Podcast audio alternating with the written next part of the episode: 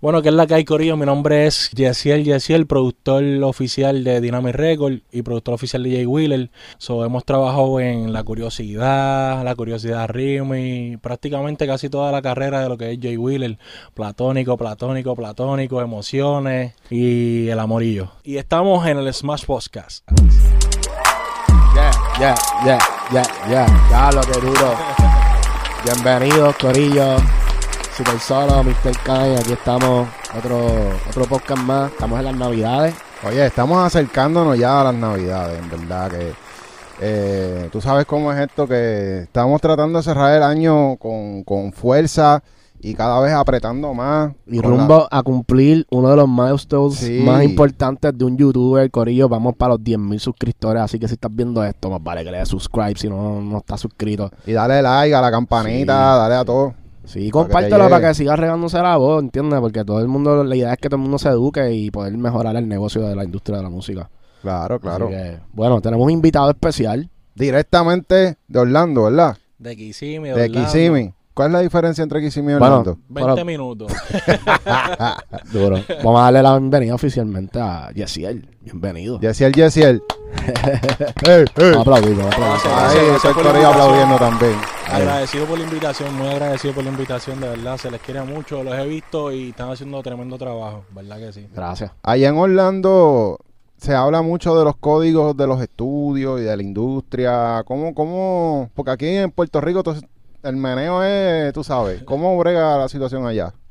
Pues te funciona casi similar, es lo mismo, en verdad nosotros es como que, yo no, sal, yo no, yo no he salido mucho, siempre estamos trabajando, es como más close, más familia, siempre estoy metido en el estudio allí con Will, el Ciro, los muchachos y, en verdad siento que es la misma vuelta, pero Sí. nosotros siempre estuvimos encerraditos, como que una cuevita.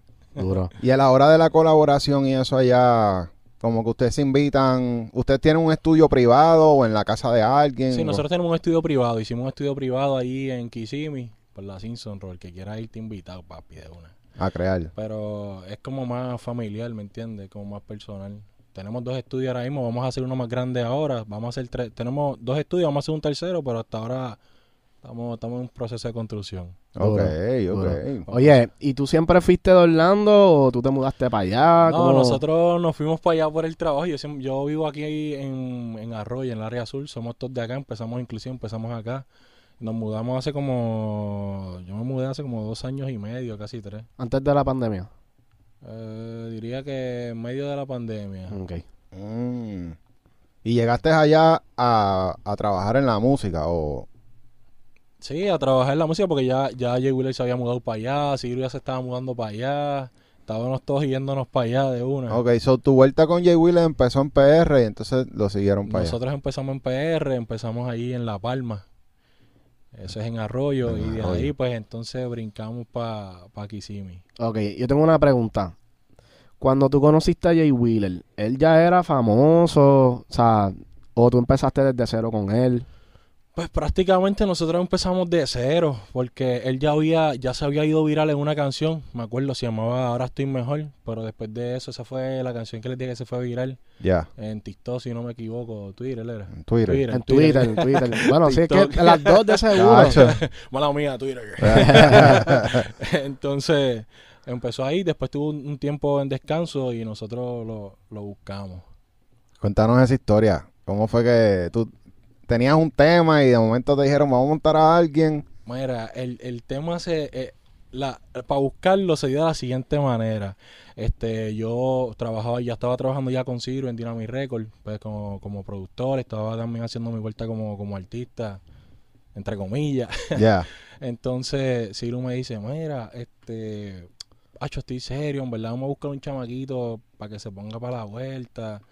Nosotros hacerlo de cero, que se deje llevar, pero que no sea de esta área, que nosotros no conozcamos mucho, porque tú sabes que cuando uno conoce a alguien es como que son panas y no, no nos vamos a tratar igual, porque no, no van a tener sí. el mismo respeto. Ya. Pero al ser alguien nuevo es como que no nos conocemos, vamos a trabajar serio, ¿entiendes? Ya.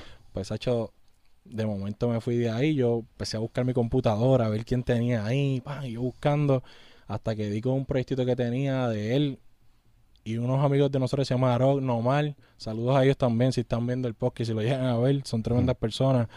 Y estaba Wheeler. El tema se llama Imagínate. Pa, y no se parece en nada a lo que es Willer ahora. Yo lo escuché y yo, ah, espérate, chamaquito chantea, corea, te tiene buena voz. ¿Y, y cómo llegó a, a tu base de datos?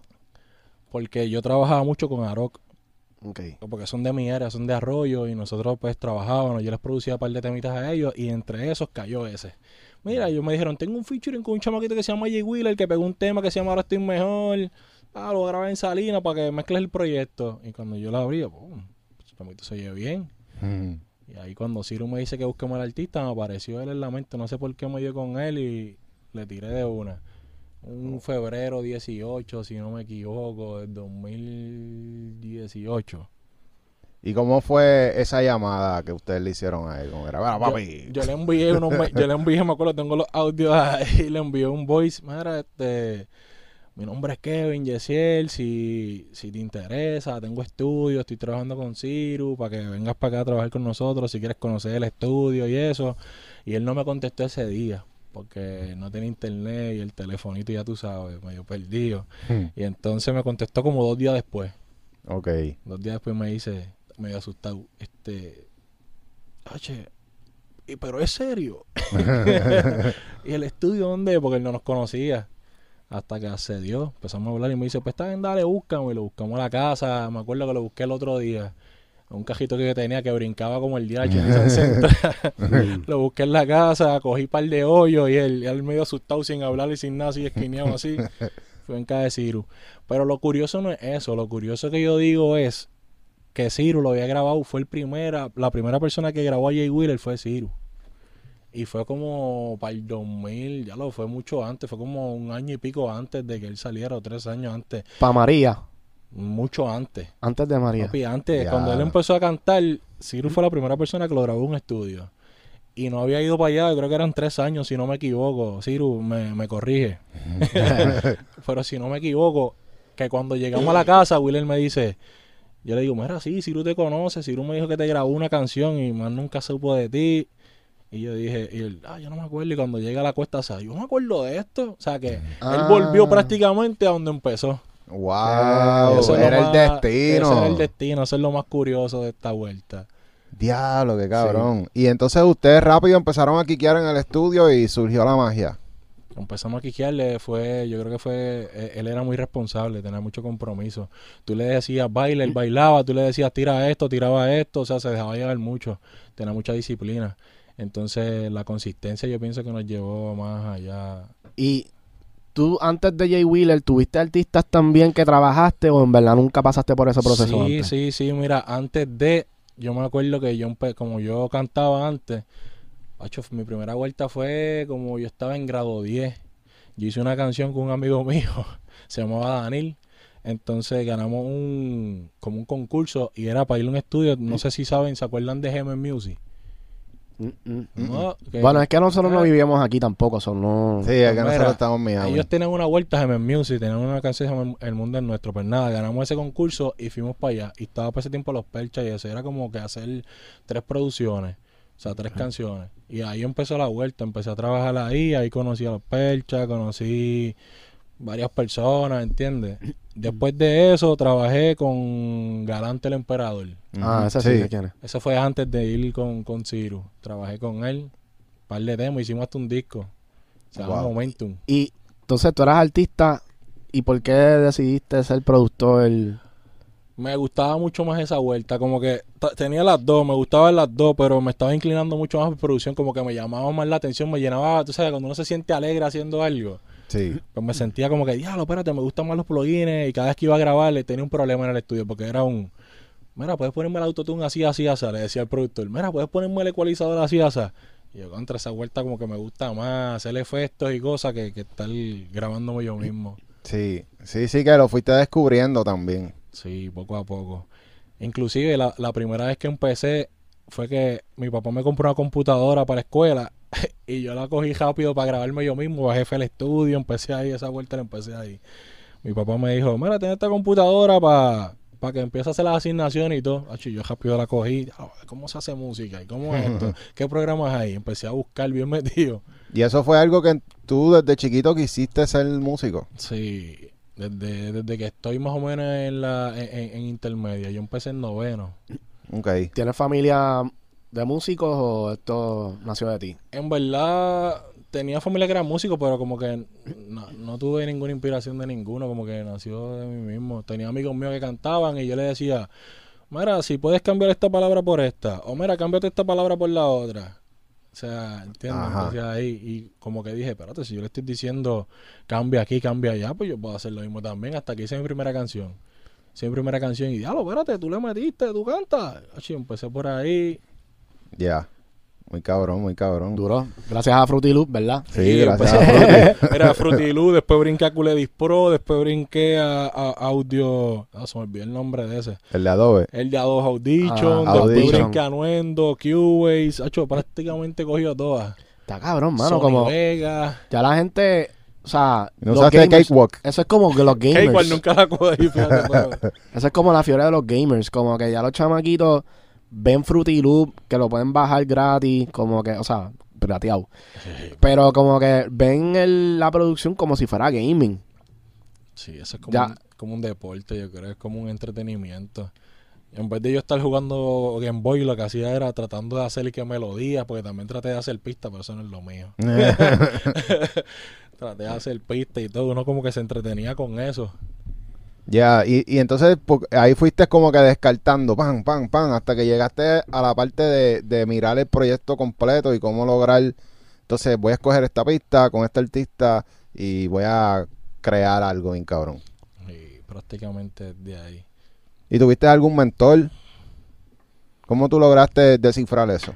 Mira, yo, yo diría que pongo de mi mentor, pongo a Ciro, que fue el que estuvo después más día a día, pero antes de, prácticamente fui yo solo, YouTube.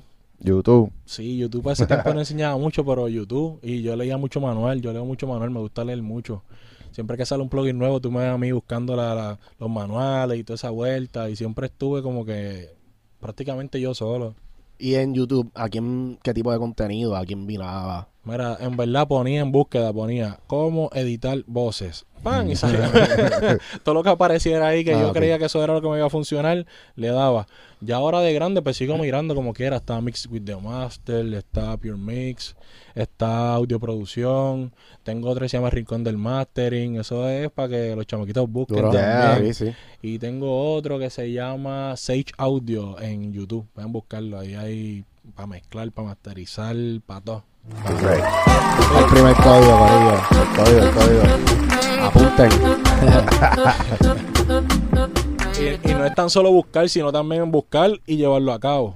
Porque no es, ah, voy a buscar esto, eh, búscalo y practícalo también y, y domínalo y trata de, de- de implementar lo que tú estás viendo, que estás aprendiendo con lo que ya tú sabes y trata de mezclarlo. No, no hagas lo mismo que hace esa persona porque no te va a funcionar. ¿Y en qué momento tú sacas para experimentar ese tipo de... O sea, cuando, cuando tú estás buscando en específico? Porque a veces en una sesión no es bueno uno de momento ponerse No, a inventar no, así. No, no, no, una sesión no puede inventar, una sesión tiene que ir serio.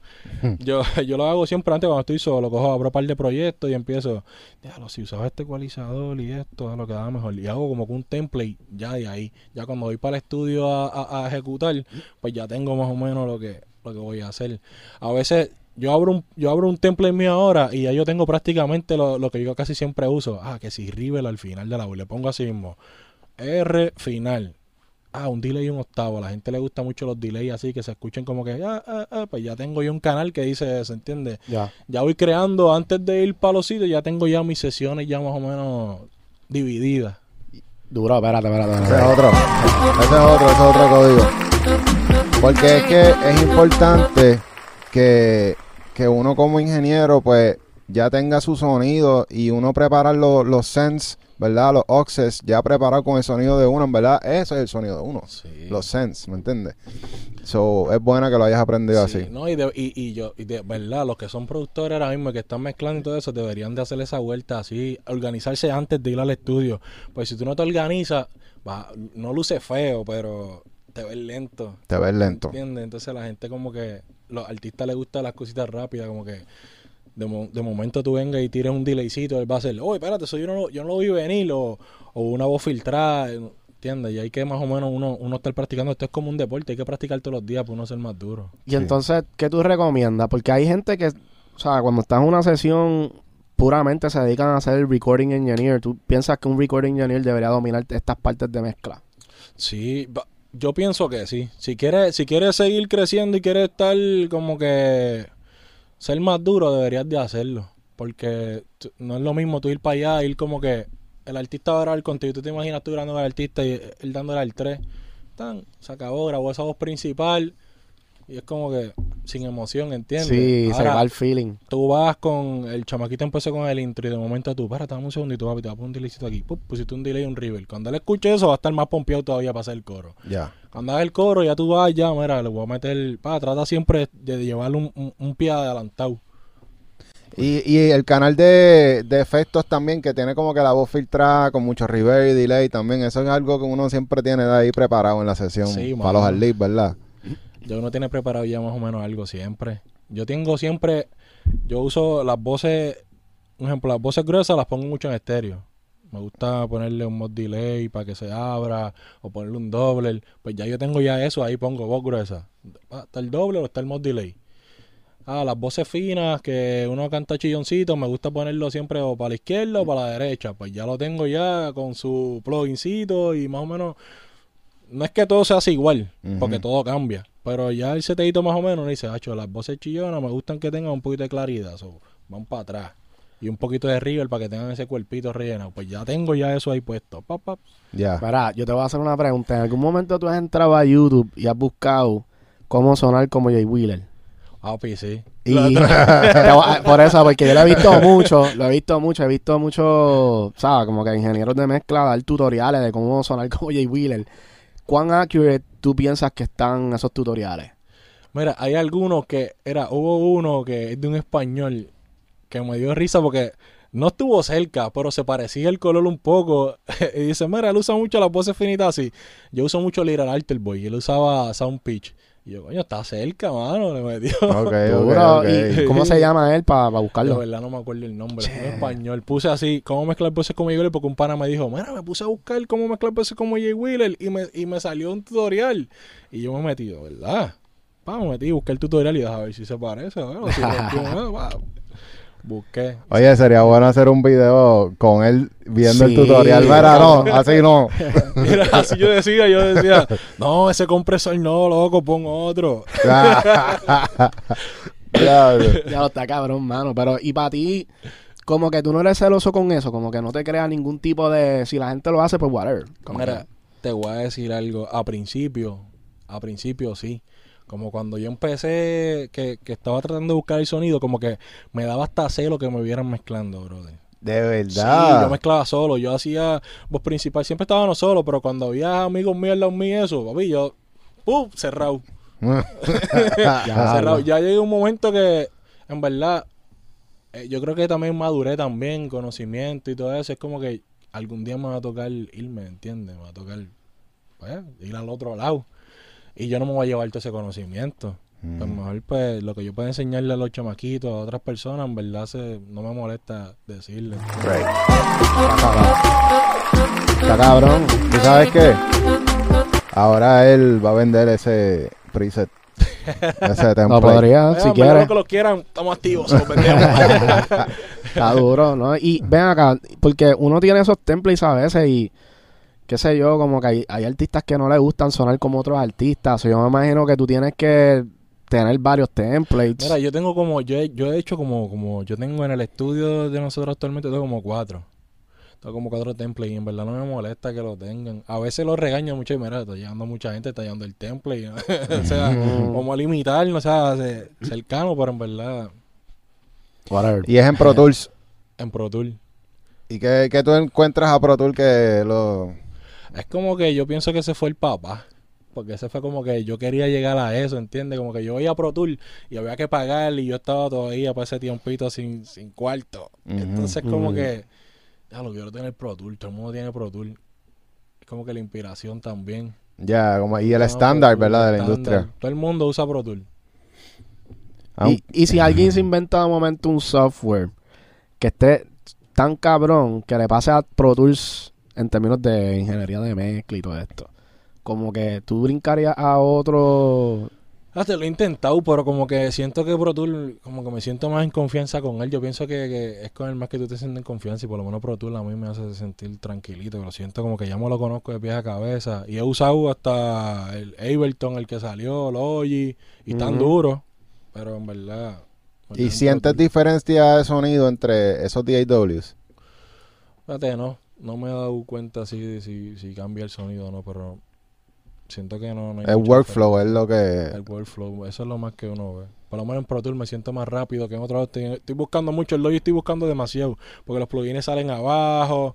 Es como que los boosts. Allá en Pro Tool es como que ya, ya yo me sé todo el parámetro, me sé todo, ¿entiendes? Sí, sí, visualmente ya, ya te lo sabes. Visualmente ya me lo sé. Los demás, pues tengo que sentarme ahí, como que a- adaptarme. Ya. Entonces, vamos a volver para atrás, para pa, pa trabajando en el estudio con Wheeler. Ustedes decidieron como que hacer música, vamos a ver qué pasa, o empezaron a hacer música con un propósito. ¿Cómo fue ese? Pues mira, nosotros empezamos a hacer música como para vamos a ver qué pasa. Estábamos haciendo música como para, pues, lo que te corra hoy. ¿Qué te corre hoy? Esta pista, pues vamos a darle a eso. ¿Qué tienes en mente hoy, Will? Esto, pues vamos a hacer esto. No teníamos como que esa limitación. Ok. No estábamos limitados a, vamos a hacer, hay que hacer esto porque hay que hacer esto. Estaban haciéndolo simplemente, yo creo que por lo, por lo que se ha perdido un poco, por el amor al arte. Creo que cuando tú trabajas así, trabajas mejor. Como que me siento hoy que voy a hacer un reggaetón. Pum, va. No es como que yo le digo, mira, papi, el reggaetón está pegado, hay que hacer reggaetón. Vamos, Hmm. ¿Entiendes? Vamos, Hmm. El trap está pegado, vamos a hacer trap. Como nos pasó que cuando nosotros salimos, el trap estaba en su apogeo, pero hasta más no poder. Ya. Pero el trap pues, no era lo de nosotros, era como que más música romántica. Ya. ¿Y, ¿Y cómo fue ese proceso de lograrlo? Porque yo me imagino que esto no fue de la noche a la mañana. Ustedes tienen que haber pasado un struggle para poder lograrlo. Fue, fue, fue un poquito, a principio todo el mundo nos decía, ah, pero ya tiraron música romántica, pero tírense un trap, o tírense un perreo, o tírense esto. Era como que ya la gente hablando mucho y Mm. tirando. Al principio es como que uno, es verdad, tengo que hacer esto, o es verdad, tengo que hacer lo otro. Yo pienso que al final del día, si tú haces lo que, lo que más te gusta y lo que tú crees que está bien y lo haces con, bueno, discúlpame, con ese propósito de, de hacer las cosas bien y consistentemente, pienso que sale. ¿Y cuánto Sí. tiempo les tomó lograrlo? Desde que empezaron. Desde que empezamos, nosotros prácticamente fue la quinta canción. De estar junto el corillo, o sea, Ciro, Wheeler, yo, los Begatón, fue la quinta canción. Nosotros tiramos cinco temas y eh, cuando tiramos cinco temas, vi- la gente viró para el tercero. Mm. Nosotros tiramos No me engañas, Equivocada, Por tu culpa, después vino Mencióname y Tal vez. Cuando tiramos Tal vez, viraron para Por tu culpa y Por tu culpa se pegó. ¿Cuán- pero ¿y cuánto tiempo pasó entre medio? Es que fue muy rápido, brother. Yo creo que fue en menos de, H. No me acuerdo bien la fecha, pero Fue como un año, menos. menos de un año. Ya estábamos ya, por lo menos en la área de nosotros, ya estábamos ya pegaditos. ¿Y que era un tema por mes? Prácticamente, ¿qué? Hacho, tirábamos, no me engaña, salió. Dos semanas después, tres semanas salió el otro. Dos semanas, tres semanas el otro, así. Y ustedes Estábamos soltaron que- por DistroKid, CD Baby. CD Baby. Estábamos soltando por CD Para allá. Espérate, el código. Mucha gente piensa que para poder lograrlo tienes que estar con la mega distribuidora. Sí, yo pienso que la- la- tienen los artistas de ahora tienen como que eso, los chamaquitos que están creciendo tienen eso en la mente. Yo pienso que si tú, eh, chamaquito que me escucha, si tú coges un, un equipo de trabajo, o sea, par de panas que estén puestos para tu vuelta y estén en serio, cada uno enfocado en lo que está haciendo, sean consistentes, se les va a dar. Se les va a dar porque nosotros cuando empezamos no, no, éramos nosotros el corillito, éramos siete personas.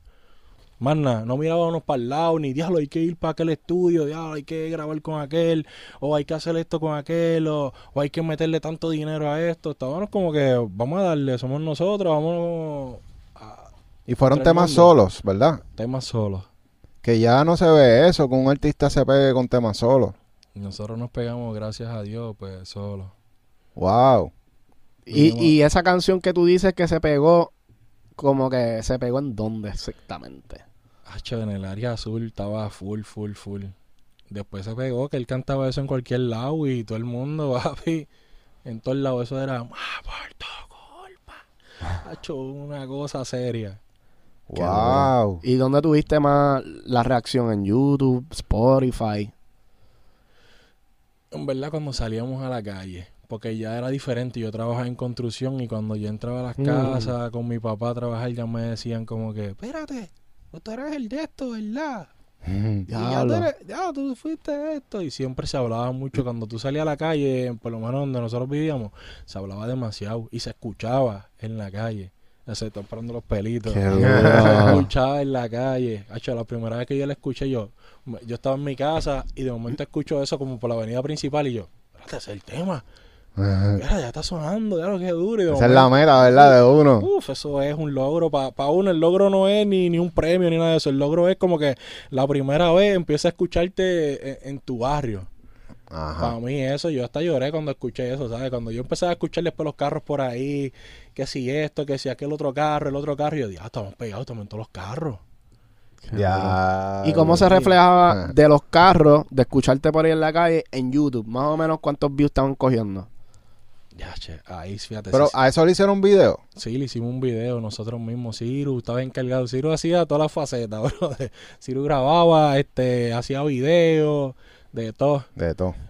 Qué duro. de todo así. Y, y, rap- y entonces empezaron a coger views.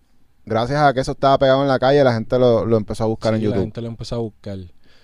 Y más, pues Ciro haciendo su- sus contactos, sus vueltas, lo pusimos por primera vez, me acuerdo en la, en la radio, que era local también, se llama X61 en Patilla. Esas radios AM que suenan X. ¿Qué? ¿Y quién Y escucha nosotros eso? papi, nosotros contentos, ¿viste? Hacho, Esa pues, radio no la claro. escucha nadie, nada más que los locales. Nosotros estábamos, papi, en el carro. Me acuerdo que yo hice hasta un video. Ah, lo estamos sonando. Lo que es duro. Qué, feeling Es que hay que celebrarlo, eso es Claro, bueno. hacho, nosotros celebramos cada cosa, nosotros siempre, lo que era, nosotros, en verdad el corillo nosotros era prácticamente una familia, es una familia, ¿entiendes? Y, y todo, cualquier cosa, nosotros la primera vez que llegamos al millón, me acuerdo que llegamos al millón en Puerto Culpa, el primer millón, y estábamos en el estudio Willy y yo estábamos celebrando como si eso fuera, papi, eso fue el mejor logro, llegar al primer millón. Y cuando llegamos a los 100 mil views, ¡puf! Ni se diga, ese fue el primero. ¿Qué se regalaron más, el millón o los 100 Los mil? 100 mil, yo pienso que los 100 mil, porque... ¿Qué hicieron? como el pizza en la casa. no. Nosotros éramos buenos. Bueno, somos buenos. Como el pizza en la casa, más nada. Me acuerdo bueno. que yo empecé, Ciru, llegamos a 100 mil. Nosotros contentos, 100 mil. No puede ser 100 mil, de verdad, llegamos a 100 mil. Cuando llegamos al millón, eso fue un, me acuerdo, subimos tapos y todo. Claro, contento, gracias por el millón de H. Porque fue orgánico, no fue comprado. No tuvieron que invertir nunca en campañas de mercadeo, ni siquiera Instagram, ni nada. Mira, este. Ciru, que me diga si es lo contrario, pero nosotros al principio no invertíamos casi nada. Me acuerdo que a veces Ciru decía, le voy a meter, yo sí le voy a meter 50 pesos a Facebook. Yo sí le voy a meter 50 pesos a Instagram y Facebook. 100 pesos a Instagram y Facebook. Ya. Ya. What? Y eso era para que la gente, pa- básicamente para que la gente lo viera el producto. Así como que publicidad. No hicimos más nada. No estaban, no, es que nosotros estábamos nuevos, no sabíamos muchas cosas. Mm. ¿Cómo qué? Es como, eh, mira, hay que ir acá para distribuir, para que esto se pegue más, mira, hay que hacer esto acá, allá, para que, ¿entiendes? Las vueltas de ahora, que ahora uno tiene que ir, ¿no? Hay que hacer bien preparado, hay que, discúlpame, hay que invertir dos mil en tal sitio, mil en tal sitio, tanto en tal sitio. Nosotros lo que sabíamos era Facebook, Instagram, YouTube. Ya. Y ahora, ahora, ahora que tú estás viendo todo este meneo de que ahora tienen que invertir en, en, en, eso, en esos puntos específicos, ¿vale la pena invertir en esos puntos? Yo pienso que sí, para que un artista se vea más grande, este, pueda llegar a más, más sitios, pueda llegar más lejos, necesita esa inyección. Ya cuando uno está a niveles de que pues está más pegado, pues yo pienso que necesita meterle promo para que se mantenga vigente, se vea grande y se vea competente, ¿entiendes? Sí, que no se apague. Porque me imagino No. que después que ustedes llegaron a ese millón de, de, de los views, ya eso era otra vuelta. Sí, empezó la otra vuelta. Ahí tenemos, ahí, no, hay que trabajar serio porque ya se está viendo lo que estamos haciendo, ya estamos, hay que trabajar más consistente. Ahí Ciro empezaba con el, vamos a meterle más, vamos a, más horas de estudio, vamos a hacer más canciones, vamos a trabajar para hacer un disco, vamos a trabajar para hacer esto. O sea, ya la vuelta de lo que era un, pues ven, vamos a grabarlo hoy, o vamos a hacer esto, y mira, hoy quiero hacer esto, ya era más a, vamos a, hay que trabajar. La vuelta está seria. Si queremos esto, hay que ser consistente y responsable con esto. Y cuando llegaron al, mi- al millón de, de, sus- de views, perdón, eh, ¿ustedes ya está, o sea, Jay Wheeler estaba filmado o tú, o todavía estaban independientes en el No, trote? Estábamos independientes todavía. Inclusive cuando hicimos hasta mensaje de voz, estábamos independientes todavía. Y mensaje de voz fue como, mira, salió, después mencioname, no me acuerdo si fue peligrosa, ¿verdad? Fue- Salieron, pero fue como el noveno tema para allá, décimo tema. O para allá más o menos. Ok. Y después de eso, después que él hizo el, el, el, el Sprite, que ahí fue que lo vieron, que lloró y todo eso en el... en el- Ah, allá, sí. pues, nos- ellos filmamos después de eso. O sea, ya, ya él estaba ya... Que todo el mundo estaba hablando de él. Ya iba a los sitios, nosotros íbamos solos, ya había que ir... Una anécdota rapidita, haciendo un paréntesis. Nosotros no sabíamos que estábamos pegados hasta el primer día que Ciro y yo fuimos con Wheeler. Había una... ¿Cómo se llama? Las fiestas patronales. Las fiestas patronales de Arroyo. Entonces, nosotros, no- el, el alcalde nos dio la dicha pues de, de poder llevar a Jay Wheeler. Lo llevamos y nosotros no sabíamos que estábamos pegados hasta que él se bajó a la tarima, caballo. Diablo. Ciro y yo eh, fuimos con él acompañándolo, pan. Cuando bajamos esa tarima, eso estaba, papi, repleto. Repleto de, de, de cabo a tacho, todo completo. Brutal. Nunca se había visto así de lleno esas, esas fiestas patronales. Pero cuando tú dices que, está, que se bajaron de la tarima, ¿te refieres a la reacción del público yendo a buscar firma o algo, tirarse sí, fotos? todo. Nosotros bajamos la tarima y empezó todo el mundo a pegarse. Mira la foto, mira, Wheeler, ya lo que es esto, boy. Tacho, el mundo pegando encima y, y Ciro y yo nos miramos como que necesitamos guardia de seguridad, caballo. Ay, sí. Nosotros éramos los guardias de seguridad aguantando a la gente así eh, hasta que llegó un momento que tuvimos que correr. Y Wheeler, ¿qué hacía? ¿Cómo él se sentía en ese momento? Tacho, eso fue brutal. Él, ya, no puedo creer esto, man. Estaba súper contento. No puedo creerlo. Mira el cariño de la gente, qué duro. Fue, fue la primera vez así, así masivo. Fue esa primera vez. Diablo. Ahí dijimos, necesitamos guardia de seguridad, caballo. Eso Y- está cabrón. Y todos esos temas que ustedes estuvieron cosechando, que fueron 10 temas en total. ¿Cómo fue? ¿Cómo fue ese negocio? O sea, ¿quiénes son los dueños del máster en ese momento? Porque tú sabes como que la- Ciru, ustedes eran las disqueras en ese momento. Sí, Ciru, Ciru era el encargado de todo eso y siempre Duro. ha sido el... Sí, porque le estaba poniendo a los chavitos, ¿verdad? Para menear. Sí, todo, eh, los chavitos, que si vamos a hacer esto, vamos a hacer lo otro, siempre, eh, eh, mientras estuvimos creciendo, él se mantuvo todo el tiempo como estudiando, ¿entiendes? Como que tengo que estudiar esto, dónde hacer esto, cómo es el publishing, cómo es aquello, cómo es lo otro. Y nos mantuvimos así, o sea que Ciru fue el que se encargó de toda esa parte. Ok. Y entonces llegaron las ofertas de momento. Sí, empezaron a llover, diría que a llover. Después de ese momento que se fue que él viral salió otra en vez. Sprite, después que él salió en Sprite, empezaron a llover. Mucha gente quería, mucha gente quería reunirse con Wheeler. En la parte que yo sí se la doy, que lo, lo respeto mucho y se lo agradezco aquí en cámara, en todos lados, es que cuando a veces los artistas no reconocen esto, que si t- o sea, tu base, el artista es duro, pero la familia que tú tienes detrás, yo creo que es más importante, porque no es lo mismo tú ir y pegarte solo, porque tú no te pegas solo, tú te pegas con un equipo de trabajo, ¿entiendes? Y muchos chamaquitos a veces pierden oportunidades, o sea, grandes por eso, porque prefieren como que le dicen, mira, te voy a filmar a ti porque tú eres artista, te voy a filmar, y se van solos. Pero y tu equipo, loco, o sea, el que te grababa, que estaba para ti full, Ujú. ¿entiendes? Lo dejaste y ya no es la misma musa, y por eso es que muchos artistas empiezan a bajar. Pues Wheeler siempre se mantuvo con la de, no, este, con mi equipo de trabajo no voy. Ok, ok. No voy a mencionar las disqueras, pero hubieron un par de disqueras que le dijeron a él, este, Raúl, te queremos a ti, pero no tu equipo de trabajo porque ya yo tengo un equipo de trabajo para ti. Y él decir, no, no, está bien, gracias. Hacho, pero qué con mi equipo de trabajo". cojones. Acho, y eso pasa, eso, pasa, eso es pasa normal, full. papi, eso pasa, eso es normal. Porque Y ese es el miedo que uno como productor, cuando está desarrollando un artista, uno un miedo y una chance que uno se corre de que Claro. tú no sabes cómo va a salir ese artista al final del día. Sí, no, y, y el artista no lo está haciendo mal. No es que el artista esté haciéndolo mal porque se vaya solo y deje el corillo, porque está pensando en su vuelta, está trabajando para eso, ¿entiendes?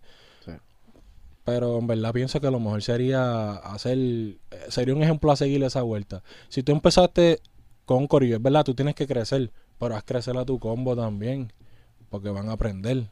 Ya. Y es tu sonido también. O sea, es algo que tú desarrollaste y es una vuelta que tú desarrollaste. Probablemente si esa otra disquera se lo hubiera llevado, a lo mejor lo hubieran puesto a hacer Otras cosas. otra cosa, maleanteo, que sabes que todo el mundo Claro. siempre, te filma, Lo ah, hay que hacer puesto- maleanteo. Yo pienso que lo hubieran puesto para el trap porque el trap estaba prendido en ese momento. Claramente vamos a hacer trap, te vamos a poner con este artista o este otro artista y después qué. Mm. Y, y después qué. El artista no se va a sentir cómodo, va a decir, ah, yo me sentía cómodo con este grabando, ahora no está, me sentía cómodo con aquel. O sea, no tiene gente que de verdad se la va a vivir por ti. Tiene gente, ahí es donde viene lo de números. Porque la gente que te va a poner va a pensar en, en negocio, números. Esta otra gente que empezó contigo de cero está pensando en crecimiento. Ya. como tú. Y ahí es donde las vueltas se dan mejores. Sí, sale más natural todo. Claro, todo más natural. El equipo está puesto para ti full. ¿Entiendes? No es lo mismo porque yo, yo cuando empecé con él, nosotros, o sea, ninguno cobraba, ¿no? Porque era, era un nego- era un sueño de todo el mundo. Y es un sueño de todo el mundo todavía. Seguimos, queremos seguir subiendo. Y no es lo mismo cuando tú estás pensando en, mira, voy a, voy a grabar a este artista porque me va a ganar tanto por ciento y me va a dar tanto dinero. A cuando tú vas con él, no, te- lo voy a grabar hoy porque hoy quiero hacer esto para que sigamos subiendo. Ah, hay que hacer esta vuelta porque esta vuelta no la están haciendo. ¿Entiendes el pensamiento? Es distinto. Ya. Es con más cariñito a, Sí. a tu ir. Es más saludable también. Ya, Ah, ya. vos Vas a vacilar 10 minutos, ah, reírte y después vamos a grabar. Y después reírte otra vez y vamos a seguir grabando. Ah, cuando tú vas, no, hay que, hay que trabajar. Macho, macho, 10 puntos. Si yo hago esto, son 30% para mí, ¿entiendes? Sí, que lo ven como una fábrica también. Sí. Y eso ha pasado mucho y por eso se ha perdido mucho. Yo pienso que las conexiones entre... ¿Tú ves alguna diferencia entre los estudios en PR, los estudios allá en Estados Unidos, en la vibra, en ese mismo meneo de buscando oportunidades, tratando de colarse en los temas? Sí, allá, ahora que, que está bien esta, ahora que, ahora que estamos en un nivel un poquito más arriba, la he sentido. He trabajado con productores que, acho, no, él no puede salir porque, acho, yo tengo 30 y después tengo que picar para allá, pues yo lo hago con los míos. Hmm. Y ya lo he visto y, ¿entiendes? Diablo. No, Que porque- es caro hablarlo así también, como que. Y, no, y tú lo ves, tú la sientes, la vibra. Es como que, mira, vamos a trabajar y ya. Yo pienso que es mejor no trabajar y ya. Obvio, los chavos son importantes, el negocio es importante, pero qué lindo es cuando tú trabajas de corazón y se llevan bien uno con el otro y después pues se habla de negocio. Ya.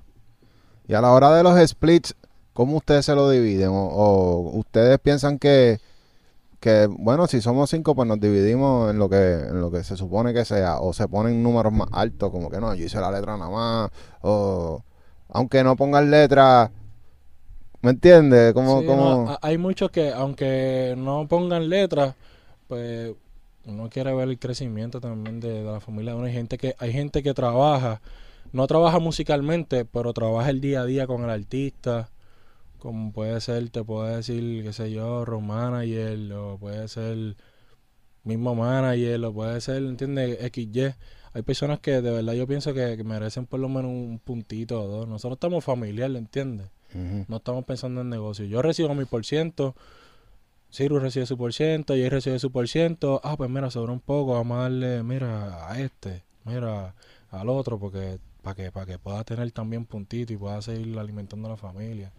Nos dejamos llevar más por eso que por... So, ustedes prefieren, en vez de negociar con, con la parte del máster, para eso mismo, porque lo que están mencionando de pues ayudar a otros que están también invirtiendo en la carrera del artista, pues literalmente, o sea, si tú eres un road manager, eres manager, estás invirtiendo. Claro. Eh, ¿Ustedes consideran que darle de publishing es igual de bueno que darle de un máster, que es lo usual, lo usual, que uno siempre tiene que repartir? Sí, darle publishing. Pensé que sería bueno. Entonces, tú imaginas que de momento el amigo tuyo va y pueda pedir, mira, me puede dar un adelantito de tanto por los puntitos que tú le diste. Tú lo estás ayudando, no lo estás ayudando dándole dinero, pero lo estás ayudando a largo plazo. Exacto. Y yo pienso que eso es duro. Sí, porque ya va a tener como también de esto de retiro ahí, un porcientito que siempre va a estar generando. Claro que Eso sí. está bueno. Bueno, y entonces, una vez ya tú lo logras, o sea, lo logras, tú como, como que, como productor, ingeniero también, ¿qué pasa ahí? O sea, te dan un, te, te vienen a ofrecer un publishing, ¿qué pasó con, contigo? Pues mira, ahora mismo nos hemos mantenido siempre en... Nosotros tenemos ahora mismo, mi publishing está con Sony ahora mismo. Eh, pero nos hemos mantenido nosotros mismos. Estamos tratando de, pues, de tenerlo en Dynamic Record, que todo corra por ahí. Y mantenerlo así mejor. ¿Cómo se llama? Di- Dynamic. Dynamic Record. Dynamic. Dynamic Record. Dynamic. y De eso la es- Dynamic. De dinámico ahí, dinámico. Ah, ok. Y entonces, ¿eso es una disquera de quién? ¿De ustedes o cómo, cómo funciona eso? Sí, de nosotros. Eh, Ciru es el, el, el, el gerente, el jefe, Ya. el boss. Está Ciru, está Carlito y estoy yo. Y Wheeler. Prácticamente los dos de ahí de la compañía serían Ciru y Wheeler son los dueños de Dynamic Record. Duro. Y estamos nosotros por debajo.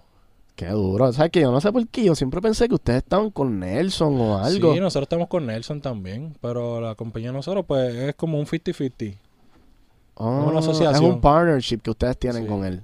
Sí, nosotros trabajamos todo y le presentamos ya lo que tenemos. Inclusive así fue en el primer disco también Platónico, se trabajó así, ya nosotros lo teníamos completo ya montado. Y cuando llegamos allá que pasa la vuelta con Nelson y todo eso, pues se lleva, pues se llevó un poco más grande, se llevó más a cabo. Pero toda la producción, me acuerdo la producción se terminó, había hasta un video corriendo, se terminó en un, hot- en un apartamento de uno de los que hace videos, se llama Manny, Manny Carlito. Ajá. El campamento fue en ese apartamento. Uno estaba acá, el del arte estaba acá, que se llama Soen, estaba haciendo arte, este estaba editando las carátulas y, y el intro. Entonces en el otro cuarto me faltaba el intro. Yo estaba terminando de grabar la Wheeler. Así, pan, él la un en el cuarto, el intro, y al otro estaban haciendo los ritmos. ¿Cuánto tiempo Ya, antes de sacarla? ¿Cuánto tiempo antes? Sí. Eso fue como un mes antes. Semana, porque todo fue bien como bien ajorado. Wow. Y entonces ahora entra como 50% partner, ¿verdad? 50 y 50 que ustedes están con Nelson. Sí. Y el trabajo de ellos más bien se convierte en distribución, mercadeo. ¿Cuál es la función de ellos? Sí, distribución, mercadeo, este, porque en verdad todo se lleva, no, yo, yo pienso que en el de nosotros no hay, no hay, no hay jefe, es como que nos sentamos todos en una mesa, está Nelson, Alvin, Ciru, Carlito, está todo el corillo en una mesa y toman decisiones. No hay como que alguien al frente que te pueda decir yo soy el 100%, Mm. es como más una toma de decisiones, yo creo que Qué bueno se debe sentir eso, mano. Ustedes Sí. están como creadores, creativos, todos colaborando en ese momento. O sea, sin pensar en, el negocio. A veces nos sentamos, mira, ya lo que tú piensas de esto, mira, que tú piensas de lo otro, de aquello, papá, hasta que se lleva a cabo. Todo el mundo dice sí, ah, pues todo el mundo dijo sí, ah, pues ya está, se cerró, caso cerrado.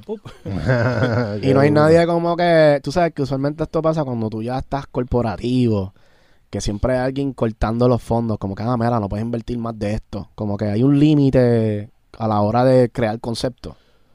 Fíjate, no, no, no he visto límites todavía, porque como que... Es que nosotros no nos hemos metido todavía, o sea, somos grandes y todo, pero como que no tenemos en la cabeza todavía que estamos bien, uf, ¿entiendes? Estamos pensando siempre como que, espérate, esto es, más, esto es más beneficioso para nosotros, vamos a hacer esto, esto es más beneficioso, esto es así, así. Mira, se puede invertir tanto, ah, pues tal, pues mejor todavía, se añade eso acá, como que más... Ya. Full, full. Pero uno pensaría, es que, es que yo no sé, yo los veo ustedes bien grandes. O sea, Jay Wheeler tiene temas con, ¿entiendes? Con los más duros. Como que uno se imagina ya, o sea, ustedes con ese, ¿entiendes? De pl- planificando cosas grandes. Ustedes hacen Sí, no, conciertos también. Sí, sí, sí, mira, de eso se encarga Ciru, Carlito, Ya. el mismo Wheeler y Nelson y Alvin. Ellos se encierran, están encerrados en un cuarto y están allá tirando ideas, ¿entiendes? Vamos a hacer esto así de grande, vamos a hacer esto así así. Y para los shows, ustedes no, tú no vas a los shows y eso. Pero mira, yo no voy a muchos shows. Lo que pasa es que yo sí, como te dije, nosotros somos como que más familiar, más encerraditos. Mm. Tengo que empezar a ir, pero me quedo más en el estudio. Lo mío es estar más en el estudio y en mi casa. Ya. Yo no sé salir mucho. Duro. Y no- pero te ofrecieron para ser el DJ de, de él ahí como que en los shows o no. No, no, ¿No te, no te gusta eso tampoco? No, no me corría esa. Mucho llevaba la- le enviaba las pistas con notas y todos los cortes y todo. Yo le envío todo. Que tú lo pones allá y te salió de una. Pero no. ¿Y tú le envías con voces abajo también? Voces abajo, le pongo voces abajo. A veces las pongo en negativo 18. A veces envío voz fuera y están los highlights por debajo. A veces es todo fuera completo y él solo. Depende cómo esté el mood. Ok, sí, que tú le das diferentes mezclas de acuerdo a- al evento también, ¿verdad? Claro. Algún hack en estos eventos, ¿sabes? Porque no es lo mismo tú poner tu música en pa' Spotify, la mezcla, ponerla para radio, o sea, cuando tú haces la mezcla para un, pa' un concierto, ¿cómo, ¿qué tú haces? Fíjate, por lo menos en mi parte, en un concierto, se- eso es más, se llama Gaby Gil, es el encargado de hacer toda esa vuelta en vivo y todo eso. Yo le envío, yo, mi parte es enviarle la pista y enviarle pues lo- las voces negativas 18 y separado todo. Y él se encarga ya de hacer, se llama Gaby Gil, Duro. Él monta el show. él monta el show completo. Ok, yo ok, le envío ok. autotune, el tempo, y él envío todo y él, ellos se encargan de allá de batería, mezcla para aquí, mezcla para allá, pam, pam. Mira, y cuando tú empezaste en esto, que dijiste, coño, yo puedo vivir de la música. Cuando por fin pegaron el tema, ¿verdad? O los temas, y viste a los chavos por primera vez, ¿era lo que tú esperabas? La primera vez nunca es lo que esperé. Esa primera vez, pero me emocioné. La primera vez me acuerdo que fueron como 100 pesos eh, en ASCAP. El primero, eso es buenísimo. Ajá. Yo decía, ya, espérate, me llegaron 100 pesos de ASCA, qué duro. Primero llegan 27, 25, no llega para allá arriba. Y ya, cuando me llegaron 100, yo, ah, no, qué duro, ahora sí voy a comprar mi casa con esto. Hacho, qué malo. no, pero ya llegan, por lo menos ya llegan bastante buenos. Y de un tema, de acuerdo al nivel de que ustedes están pegados, con un tema se puede vivir. Pienso que hay que trabajar mucho todavía. Yo pienso que hay que seguir trabajando con un solo tema. No creo que pueda vivir así de, de cómodo. A menos depende del grande. Pero del por tema. eso, pero usted tiene un tema que fue gigantesco que se le hicieron dos remix. Sí, no, claro. Con ese, con ese tema se puede vivir. Sí, sí, se puede vivir. Con un- No, no, no, no como una espera de ya lo que es grande, pero, pero sí. Ok, si yo, no estoy hablando de ti, si yo tuviera, eh, yo hice la pista y me dieron un 30, por lo menos, Hacho, estás cómodo, caballo. para vivir, Ah, ¿cuánto tiempo me da? en verdad, es que ahora mismo está empezando a llegar todo este. No sé, diría que un año puedes hacerlo. No con un cheque. Es que- Por eso, exacto. es que- Ya. Pero de cada, eso eso llega de cada tres meses. Y todavía tú sientes el hype de ese remix, como que todavía sientes que están subiendo los números o ya están más o menos normalizándose. Ahora que abro la discoteca, lo siento, está normal, lo siento normal ya. Pero todavía se siente, tú cantas el tema por ahí, ese tema se escucha en la radio. Todavía es que yo prendo la radio en Kissimmee y se escucha. Siempre sale, donde quiera. Ese es, una es un fantasma tuyo, donde quiera que vaya. Tú pegas un tema, ese es tu fantasma. Te sigue en todos lados. Y eso es lo bueno que está en la radio. Eso vas a cobrar bien. En la radio, tú eras- te sigue en la radio, en los anuncios a veces de YouTube. Tú estás viendo una canción y te salió, pusiste mix reggaetón para poner muchas canciones y te sale ahí. Es que yo pienso que ese tema ya se volvió un Sí, tema histórico de, sí, de histórico industria. full. Sí, sí, y, sí. que, y que fue exactamente, o sea, ¿por qué se decide hacer dos remixes? Como que eso no me, a mí no me hizo sentido. Como que yo decía, pero ¿y por qué no salieron todo el mundo juntos y ya de una? Que, qué raro. estaba apretando. Ah, pues entonces no, no, yo no me quiero, o sea, si es bochinche, no. No, no, no es bochinche, está bueno. Mira, nosotros cuando, cuando fuimos a hacer el remix, me acuerdo que hicimos el campamento, hicimos, vamos a hacer un campamento de la curiosidad remix. Allá llevamos, estaba los Vegatón, que está aquí frente presente, estaba los Vegatón, estaba yo, estaba Lely Yassi, había dos o tres. Y la idea era como que, vamos a ti- están llamando para tirar en el tema. Mm. Pues no había manera de cómo decirle que no a nadie. Ah, porque la- los artistas empezaron a zumbar. Diablo. Sí, que si él- este tiró, ya, mira, este dijo que sí, que duro tiró y envió ya. De momento sale el otro, mira, este también envió algo. Está bien, dale, vamos a darle. De momento, mira, aquel también tiró. Ea. Y de momento él sale un artista, no va a decir nombre, dice, papi, yo tengo que estar ahí. Acho, no me dejen fuera. Ya, che, hay mucho. Ay, vamos a meterlo también. So, que cuando Diablo. llegamos, no íbamos, no íbamos a poder hacer un tema de... 15 minutos. de 20 minutos. vamos a picarlo en dos. Vamos a poner como quien dice la nueva y los que ya estaban duros, ¿entiendes? Oh. por eso tú ves que está en un lado está eh, Ujú. Cortés, Rau, Kendo, Kendo porque iba a empezar con su vuelta otra vez. Y están como quien dice los, los nuevos. Y acá pues estaba, ¿entiendes? Los otros. Ya. Qué duro. ¿Y, ¿Y qué tema tú sientes que se movió más?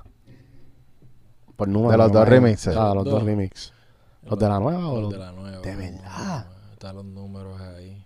El blue. Se movió un poco más. El azul. Sí. Y, y ese, ese concepto visual que hicieron, ¿verdad? Estuvo cabrón. ¿Cómo? ¿Eso fueron ustedes mismos? Eso fue, este, nos traímos, no me acuerdo, disculpa, mi mala mía, se me olvidó, es que yo no mucho video, pero no me acuerdo, fue que fuimos, este, Wheeler tuvo la idea y los muchachos tuvieron la idea y trajeron a alguien pues que se encargara de, de desarrollar todo. Ok, ok. Tú sabes que yo pensaba que la razón por qué eso había pasado era como que, bueno, uno puede ser una pelea, pensé en algún momento, pero más que eso pensé que era como algo de mercadeo. Porque de momento dos temas y de momento como lo presentan, yo sé que Molusco también habló de eso, es como que pues, pensé que era una estrategia de mercadeo, eso fue sin pensar. Eso fue así. Mira, se montó tal, decía el hacho, tenés que montar a esta hora que se montó ahora, tiró ya las partes del y yo, eh, diacho, ¿dónde lo pongo ahora? Yo, diablo, cuando me tocó hacer ese proyecto al final, y yo tenía todas esas voces, tenía los stands de la pista, porque se hicieron tres pistas. De esas tres se sacó una y fue como que un, ya, che, y ahora, diablo, tengo un montón de fire. A ver a quién pongo primero. Este intro no se puede tocar. Durísimo, fue el de Raúl. Este se queda ahí. Diablo, ¿y quién va después? Ya, che, está difícil la decisión. Había más de un intro Sí, un par de gente tiraron intro. y no, no están en el tema. Sí, no, no están en el tema. Inclusive, hay personas que no salen en el tema. De los que zumbaron. Y a diablo. Pero ¿y por qué no están en el tema? Hace set, mano.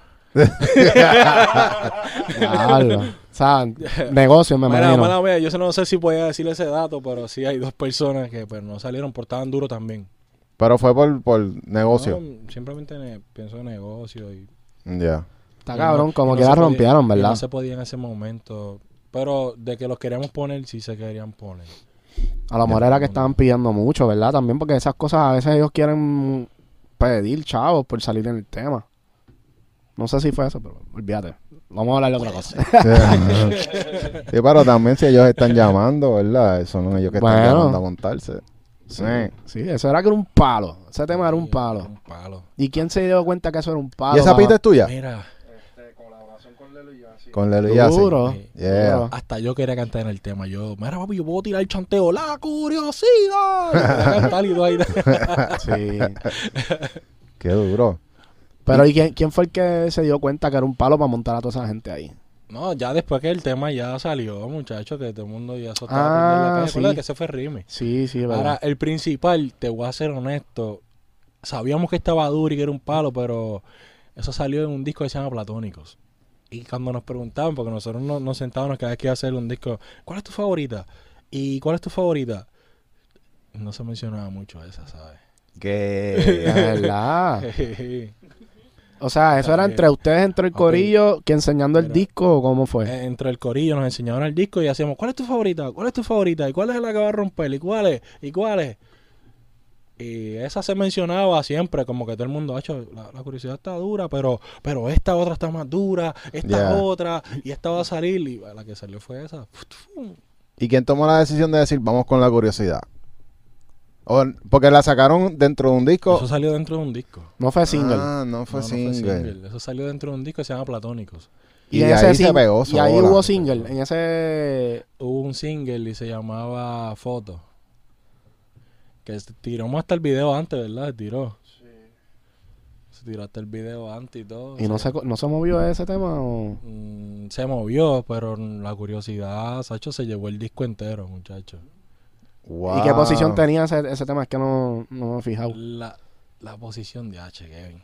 Porque eso, eso me imagino que influye un poco. A la, o sea, yo no sé. Estoy pre- preguntando. Bueno, hay veces que, que dicen que la tercera siempre debe ser el palo del disco. Fíjate, ¿no? Uno prepara, cuando nosotros hacemos los discos, los hacemos así. Si tú tienes la costumbre de decir, oye, ¿cuál es el cuarto bate? ¿Cuál es el primer bate? Siempre lo hacemos así, como que por turno al bate, pero en realidad yo pienso que no tiene nada que ver. Ahora mismo nosotros hicimos un disco que se llama Emociones y Díselo es el tema número 8 y fue el que se sobresalió el disco y Lugar Seguro es como el 19, si no me equivoco. Y también se pegó. O sea que yo pienso que ya el acomodo no tiene mucho que ver. Uno lo hace con un sentimiento de yo quiero que esta salga primero, quiero que esta vaya después, pero a la hora de pegarse el tema no, no creo que tenga orden. Y ese orden, cuando lo están haciendo, como tú dices, es basado en el feeling o más en, ah, esto es un palo, debería estar en tal posición? No, nosotros hacemos el feeling, hacemos la asignación, y nos sentamos, casi siempre nos sentamos, Sir Will y yo, y Carlito también se sienta también, y Noel, y nos sentamos y hacemos, a ver, del 1 al 7, ¿qué tanto te gusta este tema? ¿Cómo lo sientes? ¿Cuál es el hype? Ah, pues si es reggaetón bien pesado, el hype es como que bien de esto, 7. Si es romántico, que es lento así, pues tiene un 2, un 3. Como que lo evaluamos así, como que romántico y esto es como con un 2, un 3. Si es con un high duro así de que pa, pa, pa, ese es un 5. Y ya cuando tenemos los números de esos temas, como que el high de este es 2, el high de este es 3, el high de este es un 3 también, un 4. Oh. Como que lo llevamos y ya hacemos ahora, ok, para llevar la gente. El 1 tiene que ser high como que tipo de 2 a 5. Ok, están estas 2 a 5, esta va para aquí. Ah, esta es esta, pues ya está aquí. Ah, pues ahora necesitamos unas 2 o 3 que sean tipo 7. Movida bien brutal. Ah, Ok. pues, esta- estas son las que son 7. Van para ahí. Eso está Las cabrón. categorías, zumbar un código ahí. cabrón, papi. Eso está cabrón. Está bueno, está bueno. Me gusta la formulita. Está buena. Vamos a tener que aplicar esa fórmula para nuestro Está disco. cabrón. Y entonces, cuando construyen el disco, o sea, ustedes están pensando más, no tanto en las canciones, piensan primero en el roller, en el roller coaster, como que una montaña rusa para llevar a la gente. Y de ahí dicen qué canciones ca- caen en ca- cada categoría de, de lo que están buscando. Es como separarlas, tú las separas como que, mira, esta, vamos a ponerlo, esta es un, un dancer, o la que están haciendo ahora, reggaetón ese bien rápido. Pues esta es 5 a 7, pues van para el lado. Esta es romántica, esta debe ser un 2, 3, va para acá. Esta es tal, y cuando vamos haciendo la lista es como que un, mira, da del 1 al 7, de- del 3 al 4, ¿cuáles son las que están en esa categoría? Esta, esta y esta. Ah, pues esta van a ser la segunda y la quinta, porque la tercera, cu- la tercera, cuarta y quinta son las que son high rápido. Ajá. ¿Y tienen alguna canción en algún momento que hayan hecho un 1 o un 0? No sé si es por no, pero no le damos, no le damos eso a ninguno. Sí, porque no, o sea, lo estás diciendo por energía, porque no sé, obviamente si es un 0, eso tiene que ser una teca Una balada, Si es una un balada cero, una teca. si es un cero, eso no va. Sí, para mantener el, el disco movido también. No es como que quieren. Sí, sí. Tú estás viendo ahora eso mismo que hablaste de los tempos más rápidos. ¿Sientes que todo se va a ir para allá? Se está inclinando para allá bastante. Porque ahora no es lo mismo tú salir, tú imagínate, como que eh, la vuelta te lleva a eso, porque tú te imaginas tú cantar en un show algo a 100 y después de 100 bajar a, a 80 y- a 82. Papi, por más duro que esté el de 82, no, no se le va a pegar a ese de 100. So, La Mm. gente está como que muy... Se están inclinando todos para allá. So, La es que también como cambiando. la gente está aburrida, ¿verdad? De estar encerrado tanto tiempo, como que necesitan... Y ya necesitan el high alto otra vez. El romántico está duro y el tempo bajo está duro, pero ya como que la gente ya no entiende. Como que está muy lento. Tiene que ser un mega palo para que salga entre todo eso. Sí. Y el, y el, porque el trap también tuvo eso de que ya la gente no baila, el trap es para ir a estar así, pegado a una pared, básicamente, ¿verdad? Y, y no pompea, ¿verdad? El trap. Pom- Pompea, pero ya no pompea lo mismo que tirarte algo de, de un como un SK. ¿Cómo se llama SK? Cara grita su nombre. El tempo es ¿Dónde? No es lo mismo esto que un Ah, Mm, la gente ya se duerme. Está cabrón, ¿verdad? Sí, definitivamente yo siento que aquí en Puerto Rico eso ya ha cambiado. Antes, antes se bailaba bien lento, tú sabes. Como que antes tú Sí. ibas a perrear y eso mientras más lento mejor porque tú sabes, ibas a darle duro. la. Yo pienso que eso lo trajo también el dembow, porque el dembow es rapidito, el dembow se pegó, hace poco está Sí. prendido. Eso te obliga como que a subir un poquito tú también el tempo. Yo creo por eso fue que salió esa- ese generito nuevo que está saliendo ahora. Eh, el, el estilo Morat, que es como, como un reggaetón pero rapidito, Sí. medio oscuro. O Mark Kors también está en esa Omar vuelta. Corte En esa vuelta la tiene bien dura en esa vuelta. Eso, yo pienso que eso vino a través de eso. Como que está todo el mundo haciendo dembow, los dembow se estaban pegando a todos. Es como que, ya, estamos muy lentos, vamos a hay que subirle un poquito. Ya. Sí, yo pienso que es una buena manera de, de no irte para lo tropical porque usualmente ya cuando tú te vas más rápido pues se empieza a poner medio tropical la, la vuelta y la gente como que no cacha mu- mucho esa vuelta. Que hay que mezclarlo más como para el tecno, más Sí. oscuro, ¿verdad? Un terno, algo así se puede hacer. Para los tipo 80 también se está usando mucho también. Ah, los, los 80, Synthwave. Sí, como lo que hizo Raw, Ya. ¿entiendes? Eso sí también, eso- esas pistas así están bien duras también. Que te llevan a esas, yo le llamo las pistas retro. Son retro. Y también porque las baterías que se usan son diferentes. Sí, son bien rapiditas, 120, 118. Está duro. Sí. En cuanto a sonido, eh, sound selection, ¿verdad? Como que selección de sonido, ¿hacia dónde se está yendo más la vuelta? Como que tú estás en Estados Unidos, tú por lo menos tienes acceso a música nueva ya. Sí, de todo un poquito. Pues se está inclinando mucho para eso, lo que está trayendo Marcol, ese, ese ritmo así rapidito. Se está moviendo demasiado. Porque todos estamos acostumbrados a usar las mismas baterías de reggaetón, ¿me entiendes? Hasta el mismo dembow dominicano, pues tiene las mismas baterías. Ahora hay una nueva cepa de baterías que se van a empezar a usar. Diría que sí, que ver si la gente la capea. Porque, ¿sabes? Que no, no es lo mismo tú, pues, tú puedes inventar, pero si la gente no la capea hay que cambiarlo. Sí. Es que a veces los cambios tienen que ser un poco más sutiles. O sea, no puedes irte como que tan extremo. Tienes que buscar la manera como de conectar con lo que está pasando. Sí, tienes que inclinarte, obvio, hacer tu vuelta y crear tu imagen, crear tu, tu sonido. Pero también, pues, para poder llegarle a ese público nuevo, hay que empezar también un poquitito por ahí para entonces después hacer tu camino. Ya. Y a, usted- a ustedes tuvieron que meterse en esa vuelta también de como que tratar de, montarse en el wave. Sí, nosotros tratamos de hacerlo en Peligrosa, lo hicimos. Peligrosa lo hicimos, tratamos como que de hacer. Peligrosa tiene como que ese de esto de trap. Tiene dos versiones. Tiene una de reggaetón y una de trap. Nos salimos como que un poquito de la zona de confort de- de- del romantiqueo, tal vez que era un poquito lenta, por tu culpa, que era, pues. Y no, no buscamos inclinarnos para allá porque estaban haciendo nuestro camino. Pero siempre hay que, para que te escuchen aquella gente nueva, hay que tirarle un poquito de lo de ellos para que vengan para ver lo tuyo, ¿entiendes? ¿Y cuántos temas tuvieron que hacer? Porque cuando uno está creando con un artista, uno pues, o sea, no, tú no vas a sacar todos los temas que tú hagas. Uno está en un proceso de vamos a hacer música como locos y de todas las que se hacen, pues uno escoge más o menos de 100 temas que hicieron, como cuántos salen. Prácticamente salen casi todos. O sea, es bien, son bien pocos los que no han salido. Yo tengo un folder ahí, papi, grandísimo. Y casi todos han salido. Son bien pocas. Diría como de 100, hay como, diría que hay como 18 o 15 que no han salido. Mm, duro. O sea que son bien poquitas. O sea que todo lo que le tira Jay Wheeler tiene un- una probabilidad muy alta de que sea un un placement. casi nunca falla. Todo lo que se hace, hacemos algo hoy y eso es. No, y, no- y como cuánto se tardan en soltar el tema, más o menos. Un ejemplo, el disco este último que hicimos se trabajó ese mismo, salió y como dos meses antes empezamos a trabajarlo. O sea, como que todo lo que hicimos fue lo que salió.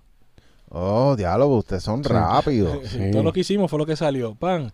En el disco anterior fue igual. Todo lo que hicimos fue lo que salió también. Como que O sea, ustedes se cogen como, como temporadas para ponerse a, a- a crear. No es como que están todo el año creando y ya se No. cogieron la- las top. No, no estamos el año completo así. Estamos como que, mira, hay que, vamos a hacer un, un ejemplo. Ciro dice, hay que hacer un disco, pam, pam, hay que buscarla, cómo, cómo se va a llamar, cómo es esto. Vamos a hacer el disco, vamos, esta semana completa es para el disco.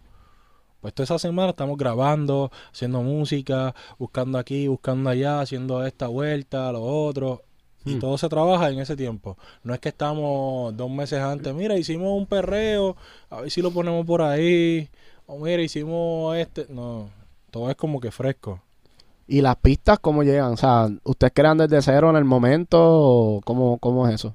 Muchas muchas se crean desde cero. Hay veces que envían, pero como quiera siempre se terminan haciendo allí. Casi siempre. Willer, Willer nunca va con algo escrito. Siempre hacemos todo allí mismo al momento. Él tira sus tonos. Ah, espérate, ah, esa, deja esa melodía que me gusta. Y, ah, tira su tarareo. Tan, ah, pues vamos a empezar con esta. Ah, pues esta es la idea. Pup, se hace todo como que desde cero. Eso está cabrón. Y siempre se mantiene fresh. Sí, inclusive hacíamos eso mismo en YouTube. Hacíamos a veces los temas románticos y él me decía, y decía, le escuché esta pista que me gusta bien brutal. Yo escuchaba la pista, pero me decía, siempre me decía esto, quiero los primeros ocho segundos. Y yo, ¿Cómo así? ¿Cómo que los primeros ocho? quiero los primeros ocho segundos. Y yo, primeros ocho. La primera vez que me dijo eso, y dije, ok. La pista suena, está completa y yo lo que cogía era los primeros 10 segundos, canteaba, pa, y le daba copy paste a toda la pista. A ver, que soltó en melodía. Ah. Tú lupeas, tú lupeas la melodía, las primeras ocho barras, ¿verdad? Y- De la pista. Sí, y ya, y pues por ahí para abajo, ya le ponía por el medio para que se escuchara diferente, le ponía un filtro, un poquito de arriba el filtro, cambiaba la pista, seguía otra, le bajaba el pitch a veces, pero era una, una misma base. O sea que usualmente las pistas, por, o sea, hoy día como que hay una tendencia de que empiezan sin batería. Sí. Si tú cogías la- el canto que no tiene la batería, lo lupeabas y de ahí creaban. Lupeaba, de ahí creaba. Después de ahí brincábamos, nos íbamos cinco minutos más abajo para la casa de los Vegatón. Y allá los Vegatón le hacían la pista, fren, pam, bien duro allá, le metía que si batería, que si esto, lo otro. Y volvíamos y subíamos otra vez para el estudio a grabar. Eh, Ahora sí, ahora sí apretó, ahora sí. Ok, sí, sí, eso es la fórmula ahora de, de escribir el top line básicamente Sí. con, con una melodía solamente. Sí, eh, tú ah, intro y coro con eso y ya, pues los versos, pues los hace ya cuando esté la pista hecha. Para avanzar, eso también es un código duro para los productores que están haciendo ritmo también. Es como que a veces tratan de llevar una pista bien, ya lo bien montada, bien cabrón. A veces el artista quiere crear y como que tiene ese límite. ¿No les ha pasado que a veces están haciendo tarareo, van a YouTube y ya tú te imaginas un coro y cuando llega a la pista del coro hacen un dembow ahí raro que a ti no te gusta, se chavo la música. Mm. Sí. Es mejor ir, yo diría, tu productor que hace pista, llega al estudio con varias melodías que te gusten bien brutal. Más o menos con una idea, pero llega con, con las melodías principales, durísimas. Llega al estudio, montas con el artista ahí y ya cuando el artista ya cree el coro, ahí entonces empieza a darle para atrás, empieza a meterle batería, empieza a meterle todo para que entonces él, no, para que el artista y el escritor no tengan límite. Right. Se lo ganó, se lo ganó bien Oye, cabrón. ese código es la clave. Hay veces que uno por seleccionar la batería incorrecta no te cogen en la pista Exacto. cuando no hay necesidad de meterle batería desde un principio Sí, hasta tú- después. Tú vas a enamorar al artista primero con las melodías, porque eso es lo que buscan. Diablo, esa melodía está cabrona, diablo, esa melodía esto. Ellos no van buscando el dembow porque el dembow se lo ponen después. Mira, ponme un dembow pesado ahí a tanto, ponme un dembow con este bajo, ponme un dembow seco. Para ganarle, mejor llégate con unas melodías duras. Oye, y, y de casualidad, en algún momento de esas pistas que ustedes han cogido de YouTube, nunca, nunca han tenido una como que ya lo es que ese loop está muy cabrón, vamos a, vamos a contactarlo. Por tu culpa. Esa fue la que nosotros hicimos, que dijimos, diablo, hacerle una pista de eso es como que está fuerte. Pues esa pista está dura. Y tiramos esa misma pista a YouTube. ¿Y cómo hicieron para conseguir la licencia? Eso fue allá. Choqué hasta con la boca. tratamos, tratamos. Pero el, eh, la persona no contestó, fue. Es que era, yo creo que el tipo no hablaba ni inglés. Ya, diablo. O sea, que era de otro país que hablan otro idioma que no es ni español ni inglés y no tenían manera de comunicarse con él. Después fue que apareció, el Ciro consiguió la vuelta y pudieron hacer algo, pero no, no pudimos llegar a casi nada con eso. Espérate, wow. Ah, no salió el tema. Y salió, ese fue por tu culpa. Pero no entiendo, ¿cómo que, cómo Es que no llegaron a nada? O sea, como que eh, lo- los porcientos y todo eso. Como que el tipo quiso que- quedarse con todo. Después, después quiso quedarse con todo y qué sé yo, y envió, estaba enviando memos y toda la vuelta. Ahí yo no sé Mm. mucho. Sí, sí, sí, que eso seguro se resolvió por allá. Algo Sí, hicieron sí, que se resolvió. Ciro usó su mano mágica. y Ya. No, eso duro. está bueno porque muchos artistas también componen con pistas de YouTube y, y, y a lo mejor no saben como que el proceso para lograr conseguir un release que a, lo mejor, ¿me entiendes? Eh, la persona puede estar en, en África y... No, y que eso fue a principio. Nosotros no, no sabíamos mucho de muchas cosas. Fue a principio. También conocimiento, porque si hubiéramos sabido, hubiéramos esperado, hubiéramos hecho una pista y acaso si se hubiera pegado igual, ¿entiendes? Estuviéramos... Pero, pero, pero. Vamos a poner que la pista estaba cabrona, porque, o sea, eso pasa. Y está bien que alguien tenga una pista que esté tan cabrona que uno quiera tirarle y uno quiera hacer un negocio. ¿Qué consejo tú le darías a ese productor que puso una pista en YouTube, que la tiene en Beastars, que la, o sea, la tienen básicamente como un lease, porque eso es, o sea, las Sí, regalías de. YouTube son leases. Este, digo, las de Beastars. Pero en ese momento cuando tú consigues un placement, hay un proceso de tú, o sea, poder colaborar con artistas. Tú no quieres cagarla. O sea, lo menos que tú quieres es cagarla en un placement. Es tu oportunidad como productor tener ese placement. O sea, esa es tu oportunidad. ¿Qué consejo tú le darías a ese productor? Al que está buscando el placement, por lo menos en esa, en esa parte, pues no puede entenderlo mucho al, al productor porque él no era del lado de nosotros, él no lo va a ver como negocio porque él no hace reggaetón. Él no hace la vuelta de nosotros. Ya si tú haces el mismo género, pues el mejor consejo sería, mira, tratar de llegar a las negociaciones. A veces los puntitos son, no, no los ves al momento, los chavos, pero eso es como un seguro social. Ujú. So, deberías de aprovechar la vuelta y, y- y tratar de llegar a las negociaciones y hacer las cosas bien. Exacto. La idea es esa, que, que Claro. tam- es que también es, va a generar dinero. O sea, no es, Yo no es un conozco muchos chamaquitos, mira, eh, inclusive esto también, yo conozco muchos productores que, o sea, pero no son de, de- de estos países, son de Venezuela, otros sitios, que prefieren que tú les pagues el ritmo a que a punto, como que los puntos ellos no sienten que ven los chavos. Hmm. Tú dices, mira, este, ¿cuánto? No, no, dame mil pesos y cuadramos. Como yo, mira, brother, este, mi consejo para ti, si tú puedes trabajar mejor por punto que por el efectivo, vas a ganar mejor a largo, porque si el tema se pega, tienes ahí un seguro social. A los mil pesos que tú cogiste mil pesos y, y miraste para el lado, ya, ese carrito se ve bien, y le metiste mil pesos al carro y ya se fueron. Literal. Yo prefiero tener punto que cobrar el fee. Y eso, eso un consejo que tú aplicas ya en la industria, ya tienes palo, ahora ya tú estás en un punto que, que tú puedes pedir tu fee. Sí, pi- pi- pienso que lo, yo puedo hacer, pienso que los, hago los dos, pi- pero pienso que el punto es más importante, voy más a favor de los puntos que...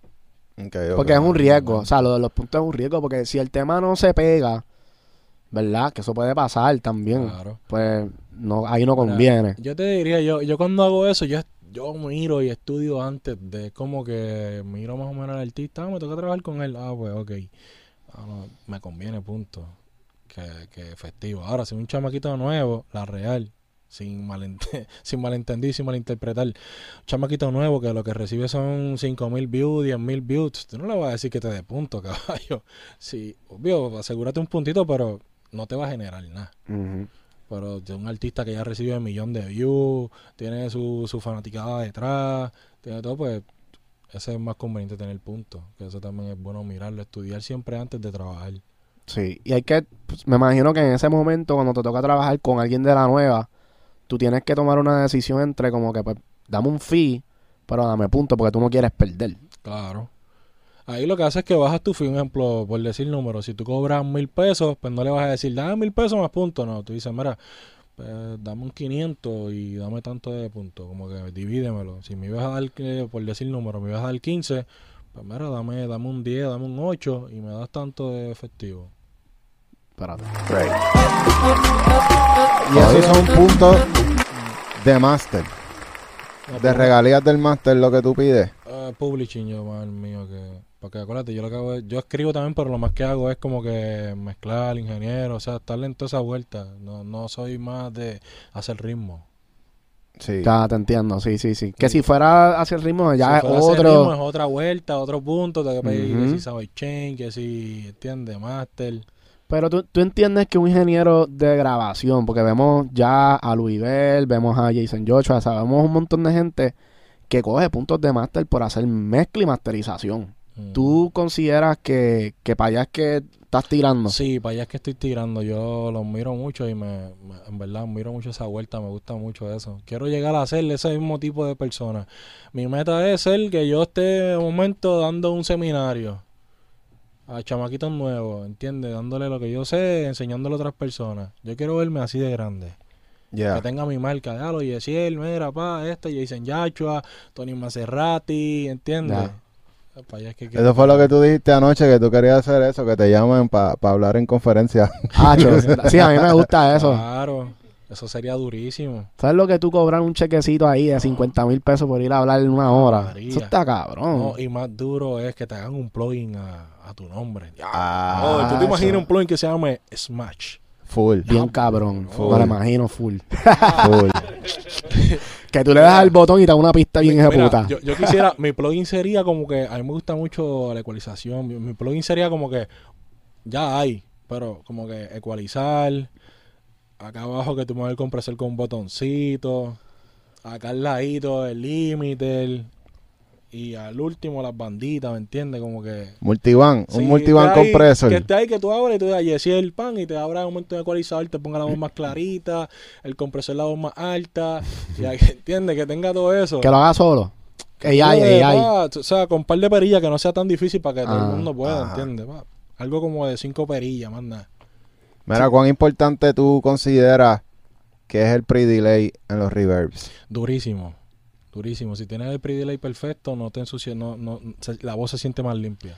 Pero a mí, me, a mí me molesta mucho esto de los pre-delays, porque yo Mm. todavía no entiendo con la tecnología que hay. Si el tempo cambia y te- tener que ir un mapa a buscar eso, como que, ¿por qué las herramientas No, no, vienen con de- eso? No, no, espérate, espérate, te voy a dar un código. Zumba. Zúmbalo, papi, de, de una. H-Delay. No sé si lo tienen. Sí. Ajá, Wave. ajá. Lo, tú sabes que pues eso viene con el tempo. Tiene cinco. Exacto. Y ya tiene sync. dos milisegundos. Lo fácil es tú venir, abrir y decir, ah, pues ya está en tempo. Si quieres un, un, un River grande, River Play casi siempre se utiliza River Play en la voz. Ese es un 16. Pones Ujú. un 16, le das MS y el número que te salga casi siempre sale 1.75. Ajá. Ese 1.75 va en el, en el, en el, ¿cómo se llama esto? En Decay o River Time. En el Y river el- time, y el que es el tiempo que dura un compás en Y completar. eso yo se lo divido entre cuatro. Y ese es el pre-delay perfecto para esa canción. Te lo va a tirar. Sí, no falla. Sí, sí. En verdad, eh, es una fórmula que hay que dividirlo entre 60 mil para calcular el número. No, yo veía esa fórmula y yo estaba ahí, pero te da el mismo número. Con Sí. H-Delay te da el mismo número. Yo empecé a buscarlo yo mismo acá. Y yo, diablo, espérate, diablo, espérate, esto me tira un milisegundo. Y cuando empecé a buscar los números acá, y él, pues sí, el H-Delay está ahí porque nunca nos enseñaron con eso. Sí, porque Sí. lo puedes ver visualmente. Visual, lo ves ahí todo y en verdad eso es más fácil que yo estar 60 mil por tanto, de tanto. Y de hecho tengo que tener una calculadora, cabrón. Sí. Bien cabrón. Sí, eso, eso es algo que como que yo decía, puñeta, pero ¿y por qué la gente tiene que ir a buscar la mierda esta? Ya Porque sabes. yo- yo- hay un website donde tú entras Ah. el tempo de la canción y te dice ya todo lo... todo completo. Ajá, la otra forma es esa. Yo lo hago con el, yo siempre lo hago con el H-Delay. Con H-Delay, ya está el tempo. Si quiero un, un river grande, voy en octavo. O un, dieci- o un octavo con la D. Ese, ese me gusta mucho para las canciones románticas. Ese river así de un octavo D. Ajá. Ese número que da casi siempre da como 500 y pico, 400 y pico, depende obvio el tempo, porque puede variar. Y si quiero uno bien gigantesco, un cuarto. Un cuarto y ese número te sale de 700 y pico, ese es el que pone. Yo siempre trabajo con eso, los River. Ya. Y es, y es bien importante que la gente entienda, hablando de los templates, porque tú tienes un template de una sesión con los reverb, los delay todo puesto, pero tú tienes que ir a, a esa, a esa sesión y ajustarle los pre-delay antes de, de trabajarla. Ajustar los pre-delay, ajustarle el River. Yo siempre ajusto los River en todas las canciones, nunca uso el mismo en la, la misma. Hay canciones que digo, esta canción merece un River Play, esta canción merece un River Hall, esta canción merece los dos, esta canción merece un Room. Ya. Todas varían, como que... ¿Te gusta usar la combinación de reverbs cortos, reverb largo en un mismo tema? Sí, util- la utilizo mucho. Casi siempre en todos los proyectos he utilizado hasta tres River. Tres. Tres River. Cojo el River, un ejemplo, River Play lo dejo principal. El HAL lo pongo con un side change para que suene solamente en los finales. Mm. Y el room lo uso cuando son los chanteos y eso para que se escuchen más, como más cerraditos. Y en los, Mm. los que tienen sidechain, ¿cómo tú haces el, el routing para que solamente salgan los finales? ¿Cómo hago el ra- para que salga los finales? Pues Sí. tengo que ponerle un compresor. Al ponerle un compresor, pues voy ajustando el compresor hasta que, ¿me entiendes? Llegue, llegue se, se escucha el final. Ok, lo haces con la voz. El, el conectar la señal de la voz. que- la señal de la voz, pongo en auxiliar, pongo un ejemplo, bus 1, y ese bus 1 lo tiro a- al, al sidechain del compresor arribita. Y él ya está detectando la voz. Sí, es como el key input. Exacto. y, cua- lo ecualizas. ¿Te gusta Me ecualizarlo? gusta ecualizar de River para que se escuche más limpio, porque si no se escucha como que Mori. muy grande. muy- Siempre le- trato de usar un compresor y corto casi siempre 400 y de acá depende, lo que quiera, le corto 5, 4, depende, lo que esté buscando. Porque tú lo que quieres lograr con el, con el reverb es que esté detrás de la voz. Tú no quieres que las frecuencias de reverb se vayan por encima Así y opaquen la voz principal. Igual que con los delays, que hay que ecualizarlos también. Ujú. ¿Tú te gusta filtrar los delays bastante o, o dejarlos que tengan un, un, un rango de frecuencia más Pues, te- grande? Te, voy a ser honesto, yo soy, yo soy, yo no soy muy fanático de utilizar el delay completo en toda la voz. Si tú escuchas las canciones que he hecho, eh, uso delay pero en efecto, no lo uso como que en canal principal.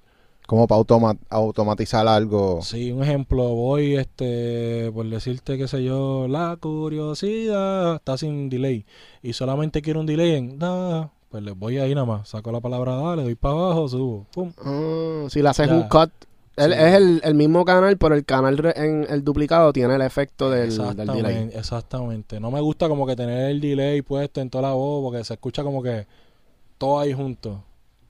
¿Y Sí. por qué no le pones entonces? Ah, no, ¿verdad? No, no, sí, sí. Va a sonar como quiera. Sí, sí, en todos los finales. Tú imagínate todos, todos los Sí, finales sí. suenan. Para mí me gusta como que esté limpio. Pum, y en donde yo quiera que la gente sienta el delay, pues ahí lo pongo. Ya. Sí, es más como algo de arte. Y en las pistas, cuando te, cuando te envían los temas y tienes una pista, ¿tú también entras a mezclar pistas o ya a los productores no les gusta que les toquen la mezcla de las No, pistas? Yo sie- siempre, siempre que yo tengo una pista, siempre, la mayoría del tiempo, yo creo que el 99.9 siempre me pongo a, a tocar la pista. Le hago corte, que si, espérate, voy a poner un buenos filter aquí, espérate, voy a ponerle un corte aquí, a ese corte del kick le voy a poner un river para que suene ¡pah! una entrada, siempre termino tocando. Y mezclando también cuando tengo los stems. ¿Siempre te envían los stems o casi La nunca? mayoría, la mayoría del tiempo me envían los stems. Y- ¿Qué Ah. pasa si no te envían los stems? Yo los pido para atrás. Sí, porque también es, es un poco más fácil quizás contigo, porque tú no te, no te gusta meterte en la parte de las pistas, pero mucha gente es bien celosa con sus drums. Como que, ah, este drum yo lo hice, yo no quiero que me lo caquen. Y pues no envían stems por eso, porque les No, dañan yo- la mezcla lo- también. no, y a veces yo lo que digo es un ejemplo, mira, pues envíame este, las baterías completas, o sea, batería un solo file y me envía las melodías aparte. Eh, a veces, muchas veces lo hago así, no, no dejo que me envíen como que kick, snare, este, el otro. A veces hago, mira, la batería se escucha dura, en verdad, envíamela así y yo la toco por encima, le corto, que sé yo, un poquito de frecuencia. Muchas veces hay mucha gente que utiliza las baterías y le pone un bajo ahí dando... Y yo cojo ese bajo, le corto por lo menos 30 y para limpiarlo y vuelvo y le subo en medio para que se escuche más limpio el bajo. Vamos a hablar de eso, de, de la mezcla. Que el otro día nosotros estábamos mezclando un tema. Achi, está cabrón que a veces tú haces una mezcla, suena bien dura en el estudio, todo está bien, y de momento la escuchas en una de estas JBL, que son monos. Mano, y de momento tú dices, ¿qué carajo es esta mierda? ¿Hay algún truco para pa tú sonar bien en una JBL? Porque siento que las JBL son como que las más famositas por ahí. Fíjate, yo pienso que más, más que truco es conocer, conocer el, el- sonido que estás buscando. Un ejemplo, yo a veces, ¿tú sabes qué yo hago para mezclar? Yo tengo un plugin que se llama Listen To. Y ese Listen To es para que tú escuches en vivo en cualquier lado este, lo que tú estás haciendo en Pro Tool. Yo cojo, pongo el plugin en el master, pan, en lo último ya, pan, y cojo el celular mío y me pongo a mezclar con mi celular. Eso suena ahí mismo al momento. De las bocinas del celular. Sí, tú lo pones y le doy mute acá al Apolo y, lo, y pongo mi celular al lado. Y lo escucho tal como se está escuchando en el celular. Voy, una, ya- voy al carro a veces, le doy play arriba, me voy corriendo para el carro y lo escucho allá en vivo. Ah, espérate, diablo, aquí se escucha un poquito más de esto. Allá en las bocinas se escuchaba clarito, pero aquí se está escuchando un poquito como sucio. A quitarle. Pues subo arriba y le quito. Antes de exportar todo. Eso está cabrón. Listen to. Listen to, en verdad, el plugin vale, yo pago 4.99. Mensual. mensual, 4.99. Pero yo puedo, un ejemplo, puedo meter hasta 40 personas en ese link. Mm. Está duro porque tú puedes trabajar un ritmo y decirle, un ejemplo, a X o Y artista, bueno, papi, estoy haciendo el ritmo, le puse esta batería, ¿qué tú crees? En vez de tú estar exportando la pista, eh, subiendo, enviándola por... Papi, no, le envías el código, métete a WhatsApp, te envía el código, métete ahí, él entró al link y ya automáticamente le va a salir, tú le das play y él te dice, mira, no me gustó esa batería y quítala.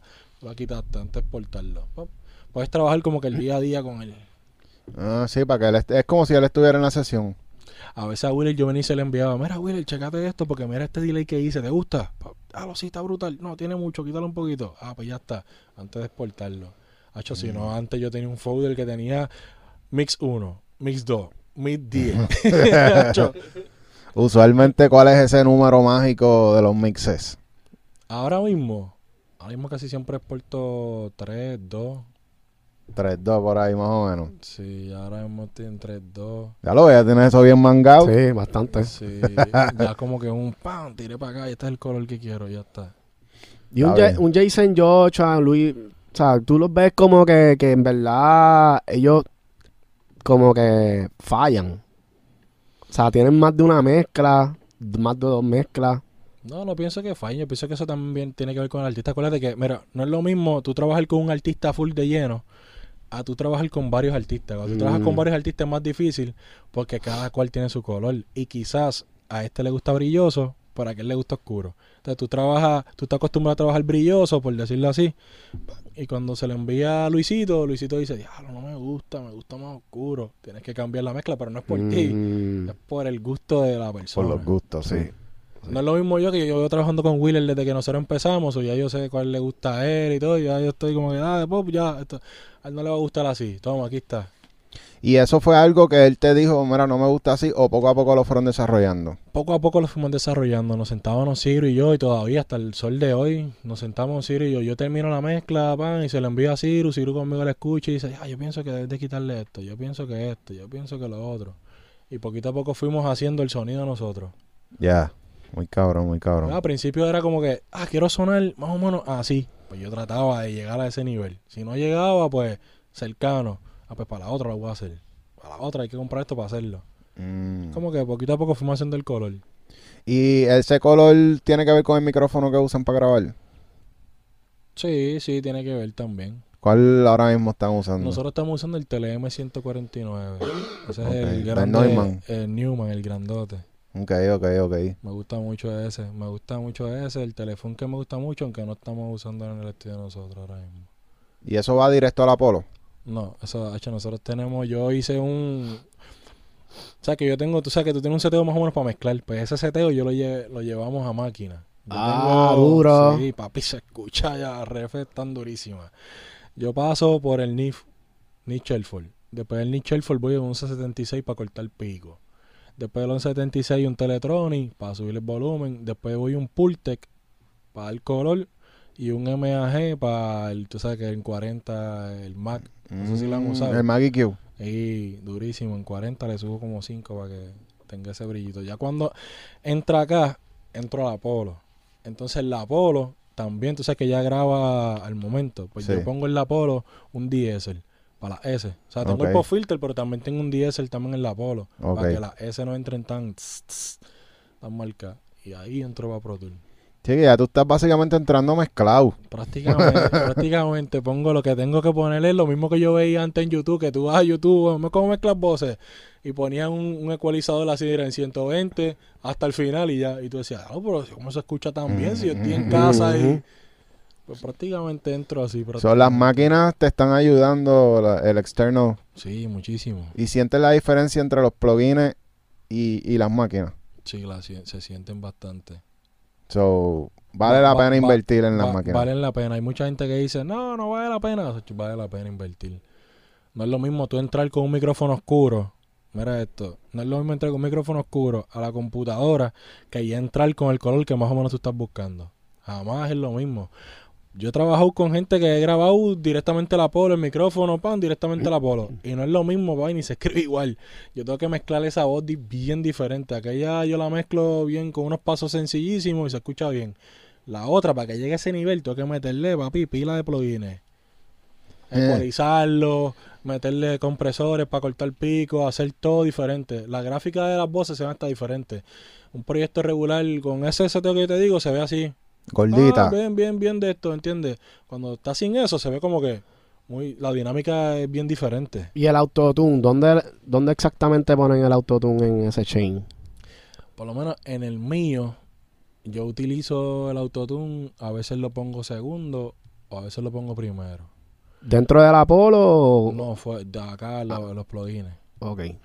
Prácticamente, mira, mi cadena antes de es como que yo uso el NS1 para los ruidos externos que hayan, pero siempre, aunque no de esto, siempre hay un Ujú. solo corta para que este- se escuche más limpio. Después de eso, puedo poner un autotune, pero si la voz, si grabé en un sitio que es que el micrófono oscuro, ecualizo antes de meterle el autotune. ¿Por qué?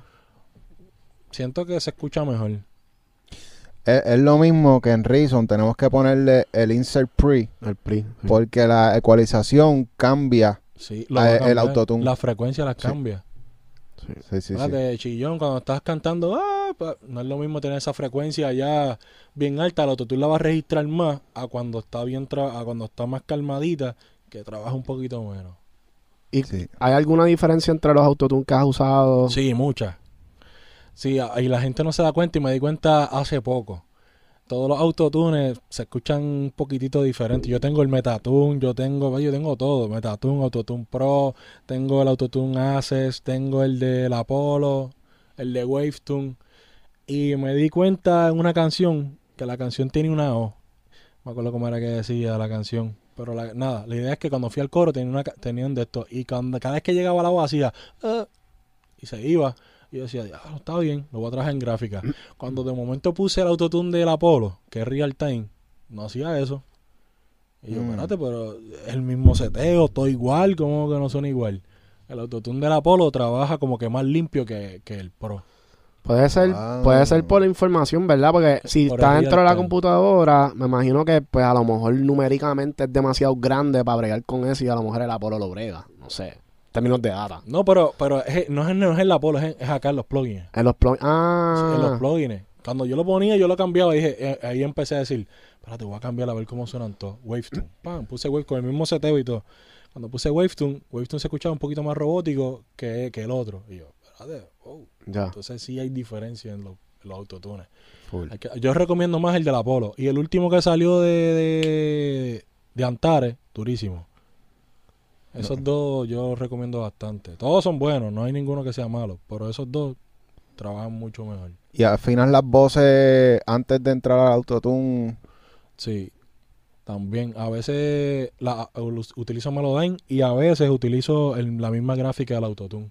Lo que hago es que la afino a ella a, o sea, que en Audio Suite. Tú coges la voz, te vas a Audio Suite, Sí. seleccionas la parte que se le fue, que, que brincó, va, la, la, la corregiste y la pasaste entonces por el, por el Autotune. Pero siempre corrijo antes de utilizar el Autotune. Y el, el nuevo update que, que hubo de Pro Tools, ¿tú lo tienes? Hey, Y funciona eso del Melodyne que le integraron ahora. O sea, que ahora supuestamente tú le puedes dar doble clic y. Sí, tú le das, co- co- creo que es Command A y ya te sale ya completo. Ajá. Funciona brutal porque antes tú tienes que venir, sacar para afuera, meterte allá a, A Melodyne. volver a virar y entrar.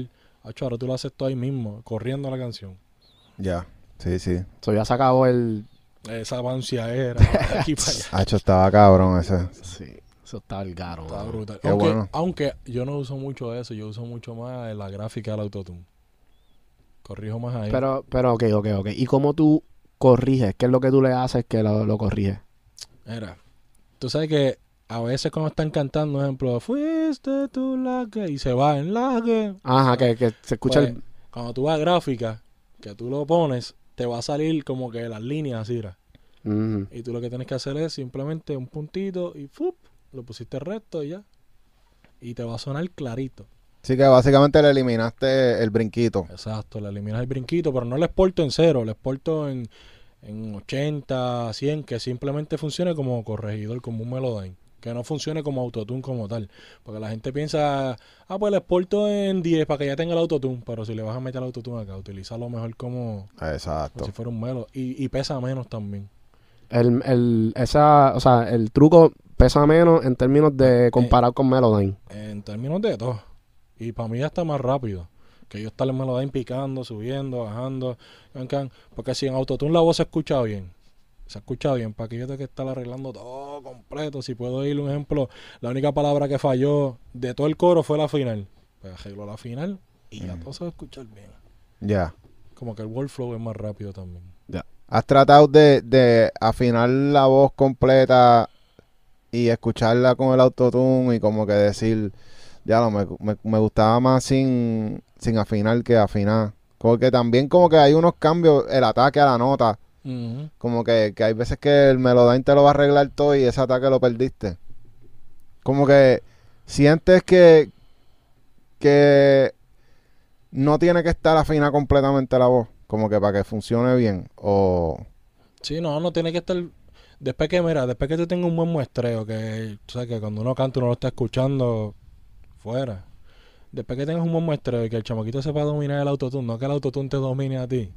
Y no se vaya de tono, que los tonos estén ahí, se escuche dulce. No tienes que ir a corregir completo allá en Melodyne. ¿Y cuán importante es que el artista sepa cómo manejar el autotune? ¿Ver- Que es como un instrumento para ellos. Yo diría que eso es 100%, brother. Porque a veces el autotune te ayuda hasta cómo cantar. Porque mucha gente dice, ah, se canta bien porque tiene autotune. Hacho, no, tienes que aprender a dominarlo. Hay gente que canta con autotune y tú lo escuchas y no pueden cantar. Ya. Tú dominas el autotune, a veces hasta puedes, dominando el autotune, te vas a escuchar el flow, Fonsi, ¿entiendes? Ya. Para allá. Muy cabrón. Full, full, full, full. En verdad que estamos aprendiendo un par de códigos. Ya. Full, full, full. Amén, amén. Bueno, eh, planes para este año, discos, o sea, tú estás, porque ya tú, tú dijiste que hubo una faceta tuya de artista, pero tú te ves volviendo esa faceta o... Fíjate, no, ya le cogí demasiado de amor a mezclar, a grabar y he escrito un par de cosas, pero no, no me da tanta... Estoy gordito. a eso hay que dedicarle demasiado tiempo. Pero tienes tu marca, o sea, tienes tu, tu Yesiel aquí, ¿entiendes? Como que ya tú estás invirtiendo también como si fueras un artista. O sea, te estás vendiendo como un artista. Hay que verse bien para que... duro, duro. ¿Cuándo vamos a empezar los tutoriales de mezcla de Yesiel? Pues fíjate, tú sabes que eh, una, hace como cinco meses, Tacho, estaban presionándome para hacerlo y quería hacerlo, pero como que no encontré el tiempo exacto. Pero estoy pensando en hacerlo. ¿Por tu canal de YouTube o cómo sería? Estoy pensando si hacerlo bajo, bajo como que en Dynamic Records vamos a hacer un canal como que de todo. Y como que de ahí pues traer la gente, ¿entiendes? Como que tengan podcast, como que tengan este, que tengan de todo un poquito ahí. Ah, ¿quieres aprender de esto? Vente para aquí. ¿Quieres aprender de lo otro? Ven para aquí. ¿Quieres preview? Yeah. Que más familiar. Con Duro. creación de contenido. ¿Y ustedes hacen contenido ya o todavía no han entrado a esa vuelta? Estamos planeando para empezar esa vuelta. Ok, ok. Empezar esa vuelta. Y lo, de, lo mío, por lo menos, lo personal de hacer los tutoriales y eso, estoy, estoy pensándolo para cuando se dé aquella vuelta empezar. All right. Para hacerlo allá. Duro. Bueno, pues nos invita cuando tengas tu podcast. Full. de una, de una. Vamos para allá Y a ahora- colaborar. Y ahora mismo, por lo menos, en 2023, vengo, por lo menos, tenemos el proyectito de Cone. Tengo un proyectito con Yesae también. Conep, ese yo lo he visto mucho. Con P al final, Conep. Ese mismo, Cone. Sí. Ese fue el que hizo SK con Wheeler. Ajá. Ahora mismo viene, estamos trabajando lo full a él. Ese es artista de ustedes. Sí, ya. Ellos tienen un tema juntos. Tienen un tema juntos, él tiene, ha soltado ya varios temas y con nosotros ha soltado uno que se llama Indica, ha soltado Bala, venimos con otro ahora que se llama Calentamiento Global, so, tiene un par de cosas. Y aparte de, pues estoy trabajando también en un chomito que se llama Yesae, un EP con él también. Ok. Ya sabes. ¿Y es de allá? Es de, de aquí mismo, de Guaynabo. Ok, ok. Ah, duro. Duro, Muy cabrón. duro. Qué bueno, mano. Eso, eso, eso es importante, que están... O sea, ya ustedes llegaron a un nivel que pueden entonces a- empezar a invertir en otros chamaquitos que... No es Claro. solamente Jay Wheeler, sino ahora van a poder crecer la compañía. claro, claro, seguir expandiendo y seguir creciendo poco a poco. Creo que eso es lo mejor. Duro. podemos dedicarle tiempo a un artista y ya cuando uno tenga break para poder dedicarle a otro, no hacemos como otros que están pensando como que, ah, yo esta artista la meta, vamos a coger este, vamos a coger el otro, vamos a coger el otro. Es como que, ¿para qué coges tanto, brother? Si no va a poder invertirle a uno, Ya, va a tener todos engavetados ahí esperando el turno. ya. Yo prefiero mejor que crezca uno, para cuando este crezca, tener el segundo, ahí ya el turno al bate, que cuando le toque a él, pues tenga su tiempo de dedicación, ¿entiendes? No, no que sea, pues mira, vamos a sacar un tema el chamaquito, esperar un año, tirar otro, ah, esperar seis meses, no, papi, no, trabaja aquel y después este te va a ayudar a trabajar este. Ya. Ya Duro. ustedes tienen la experiencia haciéndolo, así que... Ya lo lograron con uno, así que ya tienen la fórmula. Y esa es buena consistencia. Es bueno, ahora que el artista ayuda a este de nosotros y este de ahora, pues sube, ¿entiendes? Y le puede dar a tres manos. Ya. Bueno, durísimo, Corillo. Muchas gracias, Yesiel. De verdad que para nosotros tener toda esta cantidad de códigos, en verdad, no, no todo el mundo las va a dar. Y, y te agradecemos mucho por eso, porque, o sea, dijiste, vamos para allá, vamos a tirar lo que es. Y no tienes miedo de compartir, que eso mucha gente, pues, no, no lo ve. Ya. Lo difícil que es compartir el conocimiento. Muy cabrón. Muchas gracias. Yesiel, Yesiel. Dynamic Records. Ah, amén, amén. Gracias por la Los Vegatón en la casa también. Durísimo. Un saludo a todo el corillo. Eh, muchas gracias por estar aquí. Super solo, Mr. Kind. Estamos en el Smash Podcast. Ya. Eh, así que chequeamos, corillo. Ya, suscríbanse, dale like, dale a todas las campanitas, todas las cosas que dice por ahí que uno tiene que hacer, háganlo ahora mismo, Corillo. Bueno, nos vemos hasta la próxima. Chequeamos.